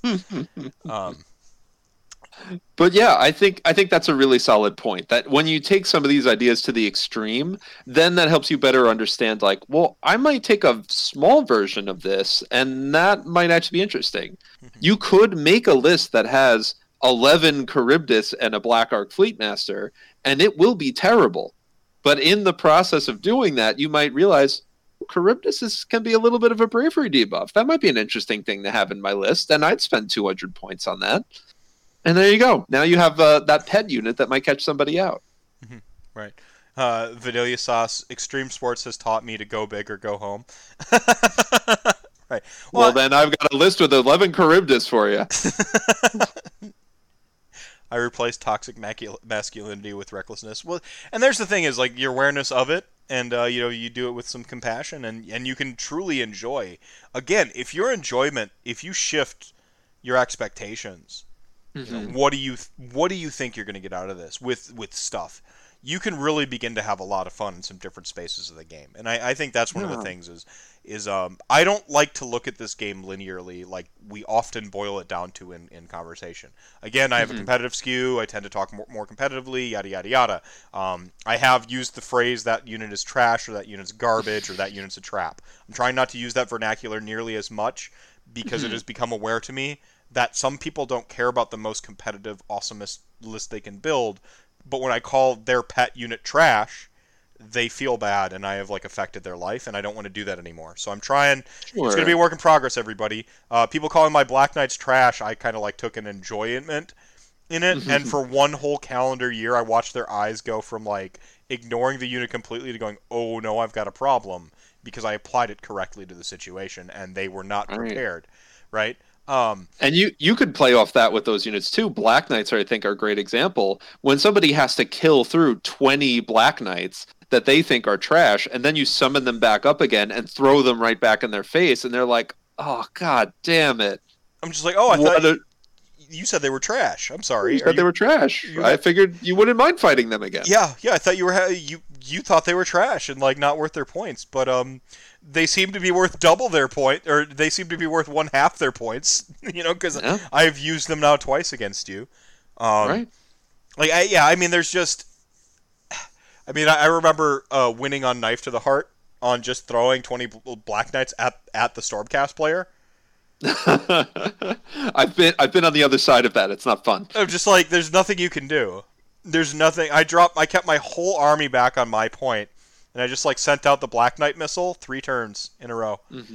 And like, I'm on the third turn. Like, I didn't kill your whole army, but you didn't have enough points, and you had committed everything in your drop down to on turn three thinning uh everything but 400 points of my army or whatever. Right, yeah. like how And unless you're running one specific build, none of those Stormcast are coming back. So you get a few lucky wounds in here and there, and that's models off the table. Oh yeah, like you just fought a hun- you just fought 80 skeletons and 30 graveguard and then like the rest of my army back over here and uh, let's see uh, not going good for you. And uh, No. that just missile of black knights that I just kept bringing back and throwing at the guy. And then on turn 3 I'm just like uh, I surround you no one Right. Like yeah. I didn't even no no even comment. I'm just like Ugh, there we go. I've got more bodies on the point. Like there's there's a there's an enjoyment in in taking something that is is suboptimal or or like what might be considered a handicap and still just Sure. like proving the premise or, or proving the point you know the point might not be to win with it the point can be just like i'm gonna kill an archaon or i'm gonna you know Mhm. you know, like Hand of Dust. I've got a rolling tally for Hand of Dust right now with with Nagash. I want to kill every major single model over the course of of of my Age of Sigmar career. So I keep like a little tally, and so like, oh yeah, he's not like super viable right now. Guess who I'm going to bring to the first tournament out of quarantine? Like, like I got Sure. I, I've got a I've got a quota to fill here of like souls to take from all of the important models. Uh, I still got to get me a keeper of secrets. Oh yeah, there you go. Might be a little bit harder nowadays. Yeah, because they might not be bringing as many, but like I still got to Mhm. get me a. Well, would I still got to get me a keeper of secrets? I s- I, uh, I still got to get me a Gotrek, which is sort of my unicorn. You can't kill Gotrek with Hand of Dust. Oh, but you can if it's the last mortal wound he takes. So the trick is to like try to get him down to one wound and then handed dust him to death. Right. it's- yeah. This is my unicorn, okay? Doing complicated skeleton calculus to leave Gotrek on one wound so you can kill him with a specific spell. This is some like JRPG bullshit right That's now. amazing, isn't it? Like this is my life's this is my life's work quest is to kill Gotrek with like with a hand of dust with the one Right. the one mortal wound and then like and then just Nagash I'm like this is the supremest middle finger that has ever been delivered. oh, I see So here. this go ahead. to this one dwarf who has survived so many things. Screw you in particular. Yeah, yeah. The, like, but then he's got to fail his like four up after save. Oh, but, right. So I've got to Probably get the spell ignore because he's in like Hallowheart or something yeah, like that. Yeah, no. I so it's like uh it's it's a quest. But yeah, I mean you can it, it comes from and I'm going to tie it back to, to mindfulness or, Mhm. or, or thoughtfulness TM rantcast. Right. Yes. Um, you know, being aware of and Im, you know, being aware of and kind of uh, you know, embracing and having compassion, you know, like the self-awareness i- is super important I think, especially in competition. Um, Mhm. that would be the most epic. Yeah, I know. One day. One day Gotrek will be mine. oh yes, he will be mine. His soul. Well, Yeah. I, no, no, no. Like you don't understand. If I'm going, if the game is I'm trying to kill Gotrek with Hand of Dust, that is the game strategy. I'm not trying to do anything else. They're, I'm probably punting that game. I'm losing, but I will kill him with a Hand of Dust. I'm gonna set. I'm gonna get him swarmed. I'm be trying to kill him. I'm gonna protect Nagash, and I'm just gonna go play a micro battle over here in the corner. And if my opponent's like, "Can I just take the win?" and like you, we say you handed us, and I'm like, "No, don't sully this. I must earn it." right. Yeah. like, but if an opponent like say say like I like I get an opponent and like I kill the and like I'm handed like I handed us their Gotrek, and they like they roll the like four up after save, and and they're like I'm gonna use my tournament reroll to roll under the four up or to to roll like under the four up and the, thus die. I would count that. Okay. Right. Or or if they just said like I'll use it and we'll re-roll it. If it if it works, it works. If it doesn't, it wasn't meant to be. Yeah. Yeah. I think you could take that. Yeah. And what a great use of your tournament reroll too. you know you've earned a sports sword at that point when you're like, I'm gonna tournament reroll that just to try to get you your personal objective. But I, I, I really do think that's part of building some of these lists. And if you go back to the the first list, uh, silly lists episode that we did, um, I talk a lot about a couple of Stormcast lists that do this, like the the Assassins of, of Sigmar list, where um, the whole goal is to drop in a whole bunch of heroes. They get to use this major combo once to murder the crap out of one thing, and then after that, it's just an RPG team fighting their way back through enemy lines. Yeah. And like at that point, it doesn't really matter whether or not you've accomplished anything. It's just kind of fun to see how far it goes. yeah. Yeah. Yeah. That's still one of my favorites. Is the essentially the D and D party that you made. Right. Um, yeah, no, I forgot. I, I'd kind of forgotten about that. So go back and watch all of Alex's episodes. By the way, they're they're fantastic. He's uh, Yeah. there are uh, the on uh, on my hand, a, but a single hand. I can count the number of guests where I'm like, you can just run the show. I'll leave. And uh, Alex is, is on uh, is on that that single, not hand of dust, the the hand of like Hmm. of awesome guest, the hand of guest really. Um, yeah. So um, Pro- probably not after that minor uh, elf rant that I went on. you weren't were gone. prepared for that one. That I wasn't prepared to walk away at the, from the screen either. That, that'll teach him to walk away when all of the elf players are like, "Did you hear what he said about wanderers?" Be like, "I did not." Uh, mm, scratch him from the hand of guests. the hand of guests. um, sacrifice it all for the prize.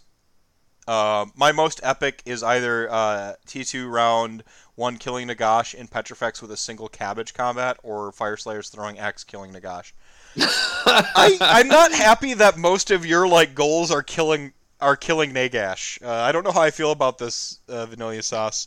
Um, I, I like that one of one of his major achievements is the Call of Duty equivalent of throwing an axe and it randomly kills somebody on the other side. like I don't know how I feel about this. Like I uh like cool. I, mean that's the thing is like even with like Petragash, I'm like there's stuff I won't fight in in melee combat. Now I've been it's been nerfed, so like I won't. I'm even more not going to fight them. A single Stonehorn, like Mm. Not going to fight Yeah. that if I if I can. Stonehorn will mess you up. Yep, Archaon, uh, just because the Slayer of Kings, uh, Mhm. like not prepared to handle that. Um, neither of us want to lose our, our 800 point model. Uh, Right. my Although 800 the Archaon player will probably pick that fight. Yeah, he wants that, and and I Mm-hmm. want to hand to dust him, and uh, not be in range of Slayer Kings. So uh, we calls it even. So, Um, yeah. I have handed dusted an Archaon though, so I don't need to check that one off my list. I, I have I have an Archaon that's actually within eyeshot right now that is built but unpainted, and Mm. so that uh you know. But I'm of course going to run it in Tzeentch where I can be a cheating bastard and be like, and you're dead. Oh yeah, just No, no, no choices to that. Just Tzeentch smiles on Archaon today, and you're sucked into a sword for eternity. yeah, yeah. I mean, that's the thing. Again, like uh, like uh, Petrifex Elite Nagash was like there were there were there were stuff you still wouldn't fight because the things Right. Terrorgeist a Terrorgeist could take him off the table. Oh, for sure. Like there there are things that will just the punchiest combat-y things. Uh, usually it's like 30 bodies of X.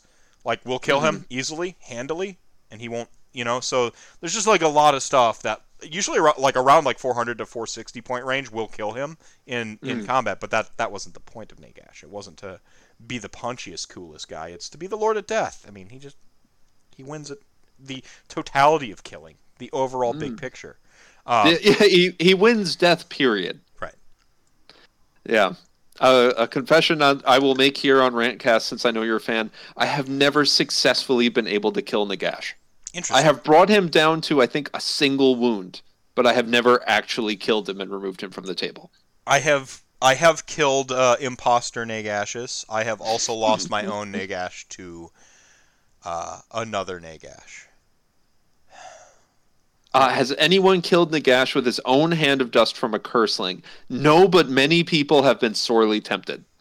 You basically like the stars have to align even more than cheating Tzeentch moving the stars around. You know, pulling a King of all Cosmos, Katamari Damacy, smashing the stars together to make it all work. You have to pull so much to make a Cursling kill Nagash with his own hand of dust. Yeah. But if you did, it would be amazing. Now, I'm gonna make uh speaking of I want to make the Vokmortian Na- Nagash list one day with Mhm. with the Umbral spell portal. Oh, because he has one of the he has an insta kill spell too, doesn't he? Mm-hmm. Mm-hmm. His is less of a hand of dust and more of a like fingertip of dust, isn't it? Yeah, it's on a five up. You don't do the the hiding the dice thing. The spell is harder to cast for him because he has no bonuses. Um, Hmm. So so like you're it's just like a five up if all the stars align and it's only a one inch range, but you Mm. can use a spell portal on that because it's not modified. Ah, okay. So it's a what a, like a like a 20, 21 inch range or whatever. Or no, not a 21 inch range, like a 13 inch range then. So like you Mhm. can still do it, but I want to have like the double the like team handed dust. And I'm gonna, gonna build. Speaking of like mad madless science, um, I want to do that, and I think it's gonna be mixed, uh, like a mixed death, because I believe there's an artifact that ca- that has a chance of like outright slaying you in in Grand in Grand Alliance death hmm there might be or something. I, I remember the I'm like I, I did it a while ago. It's been a bit since I found the three insta kills in death. Mm-hmm. Um, but uh, I'll comb back through my books. Yeah, choosing Uh, the hands is way cooler. Yeah, yeah. There was a question in chat about uh, which do I think is better, rolling a five up or choosing one of two hands. Always choosing the hand because then you feel like you have a choice. The five up is just the dice gods decide, but if I get to pick whether or not my extremely important unit gets murdered, I'm always going to pick that for the illusion of choice. I mean, it, it breaks down to about a 50-50, right? With that, uh, Mm-hmm. Right, With the, yeah. with the picking, with the picking a thing, but the pageantry of it, the the Mm-hmm. social interaction, um, there. That's that's the that's one of the things that makes Age of Sigmar like wonderfully Age of Sigmar to me. Um, I know I'm outright slaying your model, and you're really mad about that. But you could have unbound the spell. I could fail the spell cast, and then the dice thing and the range, and like there's there's about four or five ways to mitigate before we even get to the dice portion of this exchange. You know, picking Sure. dice. But I mean, I bought a single golden die, and that's the die I hide for hand of dust. Like, is this one golden dice? And oh, like, you have to. Yeah, you have to use the special dice. You like- can't just pick up any random dice and be like, "This is the hand of dust dice." Mm-mm. No, and when I get the tattoo of Nagash on my on my forearm, that will become my hand of dice, dice hand, and I will tell my opponents going into it that this is the hand of dust. And I'll put the die in it, and I'm still gonna watch my opponents sweat and think I'm a liar. But what I want to do is I want to film a battle report that's like full like WWE rigged style, and like and like and to hide the hand like and to like show the camera that I've put it in the hand of dust, but then show the opponent like they're being compelled to pick the wrong hand. you know, like like like a like a like a Papa Django style like mind control. Like I want to do that where like it's, you you'll still get people who will think, "Oh, there's no way he's going to put it in the hand with the tattoo." He put it in the hand with the tattoo. What do you know? Oh. Mhm. Yeah. Like uh, Rob from the Honest Wargamer talked about when the uh, skink uh, Starseer, I think it was, used to, you know, you pick a dice and your opponent has to guess, and if they guess wrong, then you get that many rerolls. And he would just pick six rerolls every time, and everyone would assume, no, he's not going to be that ambitious to try to give himself six rerolls. But he did it every single time, and Yeah. still, the vast majority of the time, no one caught on. yeah. Everyone just assumes, like, no, surely not. He did. Ah, son of a bitch. Oh yeah, the poison game from the Princess Bride. Perfect, perfect analogy. I love it. Yeah, iocane powder or whatever. Yeah. Like Yeah, exactly. Yeah. No, I see. I love that. I love that though. I love that. Like, don't make it. Don't put it in all the rules forever and blah blah blah blah blah. But those like little weird, quirky interactions that kind of happen around the table and uh, like having a like. Uh, that's why I like Dark Prophecy. Speaking of Archaon, I actually really Oh, like right. Dark Prophecy. I thought it was a cool little gambling shtick. You know, like you're hiding the die and.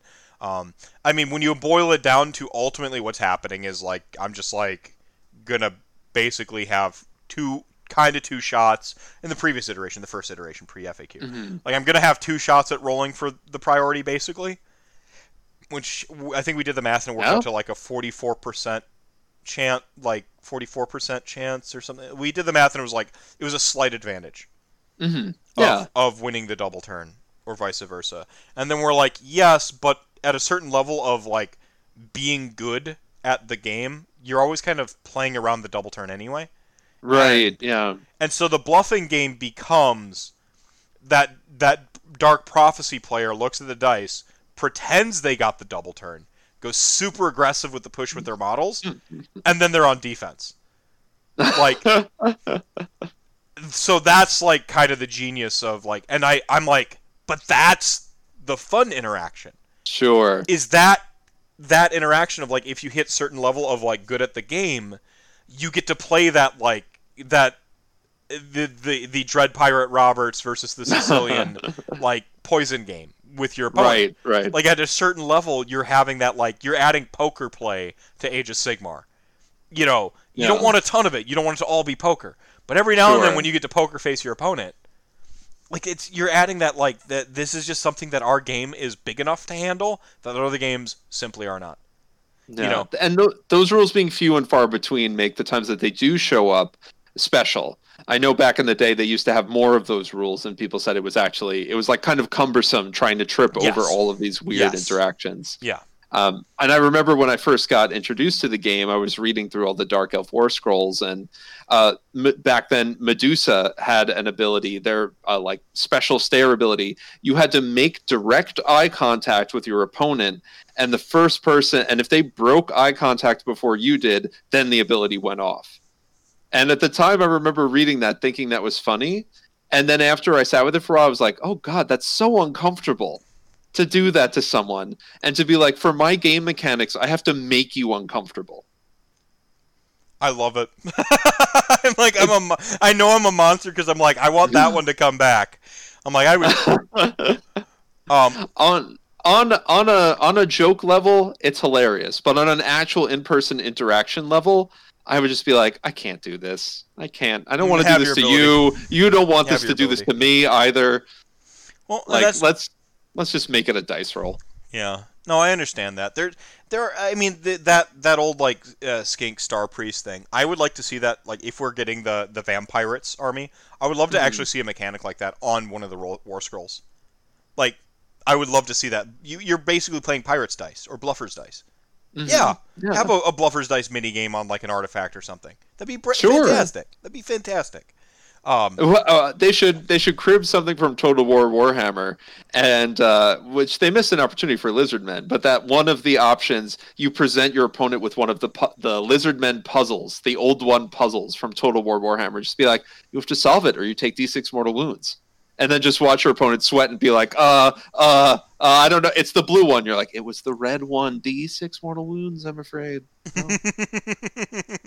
I I'm fine with that. Like I'm fine with a No. couple couple sparingly on like abilities that usually have some counterplay leading up to even being in that situation, or Hmm. it's a minor effect if it goes wrong anyway, to where like right. um, there's a Daughters of Khaine ability. There's a prayer, I believe, where you hide the die and they take a D3 mortal wounds.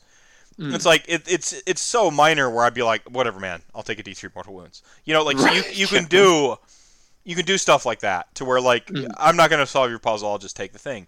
But for the people who will, you know, like Right. Yeah. You don't have to play my game, but if you do play my game, we might have fun. yeah, yeah. So I, I think there's room for for for uh, sparingly.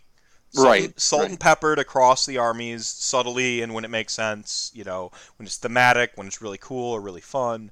Uh, hand of dust it, it's the literal hand of dust you're choosing right? Like the god of death is slaying a model outright. How do we make that interesting? This is Sure. interesting. Gambling with your life you know? Like the it's it's grim reapery. It's classic like hades war like hades games. Like it's it's so like it's so fantastic like never games workshop i know you're listening you listen to all my podcasts never take it away never take it away I, you can make it cast value of 12 just never get rid of it please it's amazing While you're there Games Workshop, where are the Shadow Elves? Where's Malerion? While you're at it, listen. This new box set is very nice. I'm sure both players of those armies are very happy. Where's our Shadow Elves? yeah yeah yeah Uh, that on that note, I did um, I did kind of theory craft a little bit. Some like, what do I think? Uh, and ooh see this is how i want to end the show here this is this is and perfect an Ulgu army would look like a Shadow Elf army. And one ability that I really like the idea of, which is along these same lines but far less effective, is that they would have apostates whose only goal is that when the opponent makes a prayer, they argue against belief, and so they negate enemy prayers. That'd be fun as like a unique mechanic. Uh, certain people would be really mad about that, but I think Oh yeah, this this comes down to like okay, the KO. Oh, KO is the Mhm. 40k army in Age of Sigmar. If Mhm. they're the only army like that, that's fine as a cool shtick. Like just like it's fine as a cool shtick if you have just the one army that says no to prayers, hmm like because Yeah. they, they're like they're atheists or whatever. yeah. Because one of the one of the big traits of Ulgu is that uh, it's all about illusion and misdirection, and so the people who live there they love these like um, tricks and arguments and casting doubt and all this stuff. It's their side of the philosophy is the critique and the the cynicism and the you know undermining arguments. And so I think it would be actually really interesting for them to be an army that says, "Oh, you believe in your gods, huh? Well, how about this? Does that doesn't make sense for Khorne?" And have your priest be like, "Oh shit, you're right. That doesn't make sense." wait, wait. And then a fist from Khorne comes down and smashes the slaughter priest for his lack of belief. While your apostate's like, eh, it wasn't a good argument. I love that. I It love wasn't that. convincing. I'm Yeah. not convinced. Yeah, or you believe in your God, but does your God believe in you? like it's Yeah, just right. like casting doubt into the Yeah. minds of the of the. I love that. I love that so much. Games Could Workshop. Khorne, yeah, could Khorne make a fist that's so strong it can't punch itself, and the slaughter priest's heads just explode? yeah, And yeah. you're like, I, I don't know. You got to argue your way around it, man. Yeah. yeah. Could Khorne, could Khorne make a fist so mighty he could punch himself and let his own blood? Yeah. Could Khorne punch his own skull out? If could he make a fist strong enough to do that? It's like, well, no. Well, then I guess he's not very mighty. It's like, well, then yes. Well, then he's not very mighty because he punched his own skull out. It's like, what? What? What? uh, Vanilla sauce. I struggle to get Prayer of Ash off once in a five-round game on a three-up without your disbelief. But that, I mean, that's that's where you're going to get that polarized, that that slight Sure. polarization, right? Is like this, uh, don't don't affect with my blah blah blah. And this is where I say, if you have that awareness and expectation, you can have fun with each other. If you have compassion for each other's like gameplay and like what you're trying to do, like like I'm excited. I go into games against armies that are supposed to crush me, excited. I want to Hmm. see how thorough they they can actually crush me Mhm. and and then I get that little bit of that contrarian. And I'm like, oh really? Like you you're supposed to win this. I'm going to take you to the limit and make you earn this now. Yeah, Or it's like, or I'm going to set like a, a separate goal and like kill your favorite model and the whole army and like Mhm. get that little like you know as I'm sinking into like the lava like I put up the middle uh-huh. finger before I go down like, you may have won in every other way, but I killed that one model Yeah. that you were really invested in. yeah I killed Gotrek with a hand of dust and I'm just like I Yeah. could ride off into the sunset. Yeah, you're four Bastiladon who are doing three mortal wounds to me every shot because you know you're I'm a demon army and you get to fire twice, so you're getting all these extra shots. You were supposed to wipe me on turn two. It's turn four, and I'm still here. Yeah. Yeah, I I may have lost almost my entire army, but I mean, just not not keeping up with the averages here, man. Yeah, yeah, you're full. Are you even good at your army that's supposed to win this easily on paper? Yeah, isn't your army's a hard counter to mine? Isn't Yeah. it a hard counter? Are Yeah, we th- sure about this is this is this was a a 70 a 70 30 80 20 matchup, right, for you? Ooh. ooh. Oh, yeah, Yeah, it's coming yeah, down to the last turn here, buddy. So so strange. You might not want to talk about this in the WhatsApp. They might they might they might kick you out. Yeah, yeah. You hear that like your hard counter, like the thing that you hard countered, like took you to took you to time. Mm. Uh-huh. Yeah. Oh, weird. then Yeah, they're just be an Like, like, this is how you be an asshole and make no friends. Yeah. no. This this is the flip side. We did that whole bit about mindfulness and acceptance and compassion. Now we're here like, and here's how you be a jerk instead. Yeah, and this is how you this is how you shift it and become mean with these things by being aware. Yeah. Then you twist and be be mean with them. yeah. Uh, Now let's say you don't care about making friends. Well, on that side, yeah, Mm.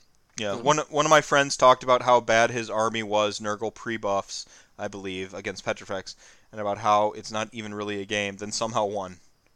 Petrifex player rage quit event. Yeah, yeah. That I mean, you're in your head, or they're in their Yeah. head, right? Like, yeah, yeah, use that stuff. You know, well, if you're a competitive player, use that stuff. Like, um, there there is a the whole mental game is is valid, and I'm all about giving people the most enjoyable time possible and not Mhm. beating yourself before you even deploy. And right. that's super important. And so the Nurgle player doesn't beat himself before he deploys, gives himself a chance, plays his army that he knows well, well, or that he Mhm. knows well strongly. He plays it good. Uh, maybe has some dice on his side. Maybe actually just played like a really just out of his lights out best game ever, right? Um, there's an expression we all have. Every every player's got that one lights out game in them. Every player Mm. in everything, whether it's basketball, whether it's it's it's it's Age of Sigmar or Magic the Gathering. Some you just on a on a long enough timeline, something just clicks and you get that one game where everything sure. all the dice are in your favor, you have the right line of play, and you can't be stopped. You become the juggernaut for a game. Maybe that's what it was. Everything clicked. Yeah. All the strategies, all everything. And you but like again that comes back to the the awareness of the situation and and and you know what are you you know that Petrifex elite player went in going I automatically beat Nurgle, right? Right. Right. That was where and then got surprised. that's where you set your expectation. You're, man, that's such a weird zero sum scenario. I wouldn't want to set up for myself in any Right. game. Yeah. The I'm supposed to win this is a, a kind of. I feel like you're opening yourself. Uh, Mass Effect Three is supposed to be the awesome finale I deserve. Like you're setting yourself up for some disappointment. Yeah. Absolutely. If, it's if go ahead, yeah. and anytime we're getting into that realm of like shoulds and supposed to you are really setting some expectations for yourself and we often set unrealistic expectations um, we can do that by being overly harsh we can do that by being overly critical but we can certainly do that in the opposite direction too and be you know overly generous or overly confident Yeah. and so we do have to be careful about that uh, you know and granted we're talking about that in the realm of playing age of sigmar but that that's look at how nasty that morale shock was for that player that he literally said i don't want to be in this event anymore because my expectation was so thoroughly dashed Mhm.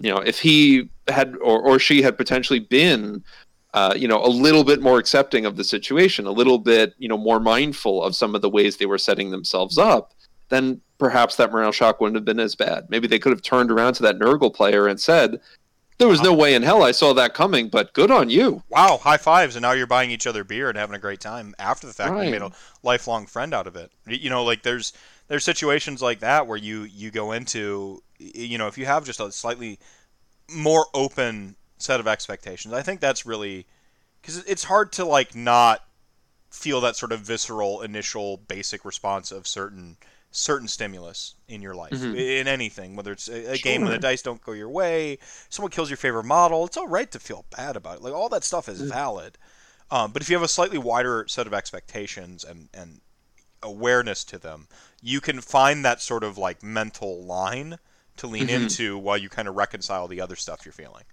You know, Sure. Yeah. so you know in the the Nurgle experience or the Nurgle scenario here, um, you know like I, as a Petrifex Elite player who's pretty skilled and as someone who's played Death a long time and I don't think I've lost to Nurgle yet. In like three calendar years of Age of Sigmar now, I don't think I've lost to Nurgle yet. I probably have some problems inside me that I'm setting myself up for the next time I play against a Nurgle player. By the way, um, and you and you live in the U.S. Midwest, so you will play a Nurgle. Oh, yeah, like Butcher, We have like- a glut of them. Yeah, I beat Butcher's Nurgle, like, and you know, like, and I hate Nagash. I just hate Nagash, like, and you know, like, there's uh, shout outs to, to Butch, fucking amazing hobbyist and a great dude. But um, like, you know, like, so I'm just sitting there, I'm like, uh oh, like every time I beat a Nurgle player, I have to start looking over my shoulder for the one that's got my number now. You know, Right? Yeah. like, and uh, like uh, I remember I, I lost to IDK once. I'm like, I will never lose to IDK again. And then all I did was practice against IDK until Sure. until like my hands were sore from pushing my models. And then the next like three events, I played IDK. I even went down to NashCon. I t- said to Brendan, I'm like, I'm going to play against the IDK. Sure shit, round three played against IDK. Uh, Mhm. Like self fulfilling prophecy, beat them. And I'm like, I'm like, I haven't lost a game to IDK since, but now I'm beginning to build expectations. And Right, right. You've you've swung back around now, and you're saying to yourself, "Oh, I've I've gotten so good at beating IDK. Yeah, you know, yeah. there's there's no way one of those could beat me now." Mm. And then you come across like a four turtle list, and you know when that loss rolls in, you're like, "How did this happen?" How did I lose Where four things go wrong? turtles? This is the bad version of the army. What the hell? You know, like, right? yeah. or or or I run into that player who's who's who's legitimately lights out way better than me. I probably have that loss coming, right? Yeah. Like, but if I'm not in that open awareness to okay, like yeah, I mean, I I personally wanted to get better at playing against this one army, so I put in the time. But the the outcome, I the I have an ideal outcome, but the realistic outcome is a lot broader hmm you know like and i need to be aware and accepting of that that broader thing and be less harsh on myself because the first thing i'm going to do is like i'm great at beating idk now i lost to them rabble rabble and i get mad like i get mad Mm-hmm. because it turns on myself this is me speaking now i i turn on myself Right. first why didn't i play better uh, I know this army in and out. I know my army in and out. Like, and then I start to go down and you know the, the second guess myself, second guess the whole gameplay. Did I make the right strategy here? Were my dice averages right? Okay, yeah, my dice were the right averages. Okay, fine. Mhm. You know, like, and you start to do that. You do the math and you second guess, or, or, you can enjoy a, hard fought game that you had against an opponent. You know, and and embrace a this sort of like wider, more forgiving of yourself, like sort of mentality, and and certainly a more compassionate one towards your opponent. Well, I think that's what you're saying is forgiving self is self compassion, right? And then Yeah. compassion for your opponent. And something that uh, that might come up as as we're talking through this, and as someone is listening to your point just now, I could imagine a counter argument being made of, well, shouldn't you reflect on a loss like that and try to figure out, you know, where things went wrong and pull that useful Sure. information? And the answer is that absolutely you should. But if you come at that from a place of resistance, you come at that from a place of saying, you know, there's no way I should have lost this game. What went wrong? You're actually putting more stress on yourself. You're actually making it harder for yourself to absorb those lessons. And this is something we actually see pan out in the research that resistance based approaches can lead to some behavioral change, but they tend to put a great deal more stress on us. So the more we're able to adopt an acceptance based approach, not only does that pave the way for growth and for change, but it actually reduces the impact that that whole process has on us, the negative impact, the stress. Mm. So the more you can slip into the mindset that says, okay, you know, I, I did lose this game and I am frustrated. You know, I really thought I had this in the bag. And with that, let me take a look at this game and see what I could have done better. See what I could have done differently. See, you know, how things happened. Maybe I'll learn something really useful here. And maybe that will make it easier for me to reflect. That approach is actually much more likely to get you where you want to go than saying, you know what the hell went wrong let me let me pick this thing apart until i figure out you know where what happened here Yeah. Yeah. Yeah. Yeah, everyone's uh everyone's carrying an L for you out there. Or someone's carrying your L at all times. Mm. They're they're holding on to an L and they're going to hand you that L. Uh, no You just want to hand you just want to hand out your L's you got coming to other people before you take yours, right? Like I don't know. Mm. Um, all right, man. Uh, any any uh, last tangents, rants, or, or, or final soapbox moments you want to get off your chest before we uh, we sign off here? Uh, no, nothing comes to mind. Thanks for having me on again. It was fun to get a chance to go through some silly lists again. So I'm glad I was able to come up with some good ones for us. And, you know, to everyone else out there who has listened throughout the day, you know, just try as best you can to, to be kind to yourself. You know, try to be accepting towards yourself and to the people around you. Um, just remember, you know, try to set aside some compassion for yourself. I love that. I don't think I can say it any better. But if people want to uh, reach out to you on Twitter, uh, where can they find you? Uh, you can find me at at moderate pants. So I am one of the one of the pants mafia as we go by, and so I am I am the moderate pants in the group. do you do you often find yourself moderating the the, the pants debates? Uh, sometimes, although I I think it's more that I will sometimes adopt the middle position in order to infuriate uh, both sides. I love it. I love the, the Yeah. contrarian to like to to soak like the I can fires. I can see where you're both coming from, but what if you're both wrong? uh, the Pants Mafia here in the Midwest are absolutely. If you ever get to play against any one of them, uh, Mm-hmm. you will have uh, you will have a great, fantastic game. Uh, One hundred percent. And and as a quick chill moment for us, uh, this weekend we are finally conducting round two of our Pants to Glory, uh, Path to Glory event, uh, which we will be putting up on YouTube. Uh, we do have a, a Pants Mafia AOS channel. We oh, got one video. We're almost at triple digit views. Nice. Yeah. So if you have any interest in watching, uh, you know, three random guys in the Midwest pay uh, Path to Glory, which admittedly you're watching because one of them is playing Lumineth, you can all admit it right now. You're right. Um, we will be doing round two of, pa- of Pants to Glory this weekend. That's fantastic. What's the? Does the YouTube have like a unique handle, or do we just look up Pants Mafia on YouTube? You know, that is a good question. Let me just grab that quick so I can actually tell people the right one. Uh, and Because Pants Mafia could be a, a whole different Google search. Oh yeah, I'm, I can only imagine the rabbit hole you'll go down. Pants Mafia AOS as three separate phrases. All right. Uh, search for that, and you'll you'll hopefully be able to find us. Perfect. And I'll of course have links in the videos, uh, the video and or uh, the show notes here here tonight. Um, man, thank you so much. I, I had a blast here. Uh, thank you for being a part of the Rantathon. Uh, thank you Mhm. for now your third appearance, I believe. We'll have to get another one of these in before uh, before the end of the year, I think, because uh, I'm always open to talking list science and and uh, and and mindfulness slash Yes. thoughtfulness. TM. Slash thoughtfulness. I I as a you know like I said, mental health I think is is I can't help but see its impact in in my life. Uh, I No. think that some of the strategies I've learned to kind of cope with my own mental health has has, also has also translated to the tools I use in Age of Sigmar, but also Age of Sigmar has given me a lot of reprieve from my mental health. Like I, I play the game, Sure. I have fun, and you know it helps me tap out a little bit from whatever bull stuff I got going on at the moment. Yes, I self-censored to bull stuff. So my dad, instead of bullshit, I'm like, maybe maybe I can finally get rid of the mature tag if I if I program myself to swear that much less to where I'm using the word bull stuff instead of bullshit. Yes. oh man, And, then, and so, guests, all of us, it is our job to fill in the gaps with all of the cursing and foul language. perfect. Yeah, no, you got to keep me honest. But uh, Oh. yeah, thank you so much. And uh, I love the. I love the eloquent way that you already signed off better than me. I was just going to say be excellent to yourself, be excellent to each other. And, you know, Really, can we ever do better than Wyld Stallyns? no, you can't. I don't think we can.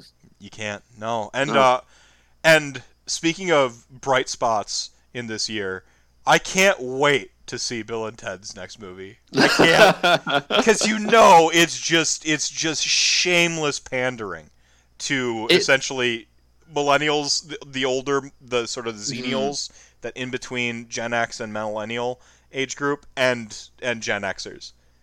If for it, for nothing else, I will appreciate having George Carlin on the big screen again. Because the last I heard, they are they have enough clips, they have enough footage of him that they're going to be able to give him a small role in the movie. So Oh, it hits me here. It's, it's, right here. it's worth it. It's worth it for that alone, for that Yeah. brief moment of Carlin. Yeah. Yeah, man, that's insane. All right, dude. Thank you so much for being on here. Chat gang, you're the show within the show. You're the reason we do this thing. Thank you for being a part of it tonight. Uh, remember, you know, like, follow, subscribe, check out, uh, Mhm. check out the Pants Mafia on Twitter there and on YouTube. Um, and Alex, once more, thank you, my friend. Of course. Thanks again for having me on. I appreciate it. Good night, everybody.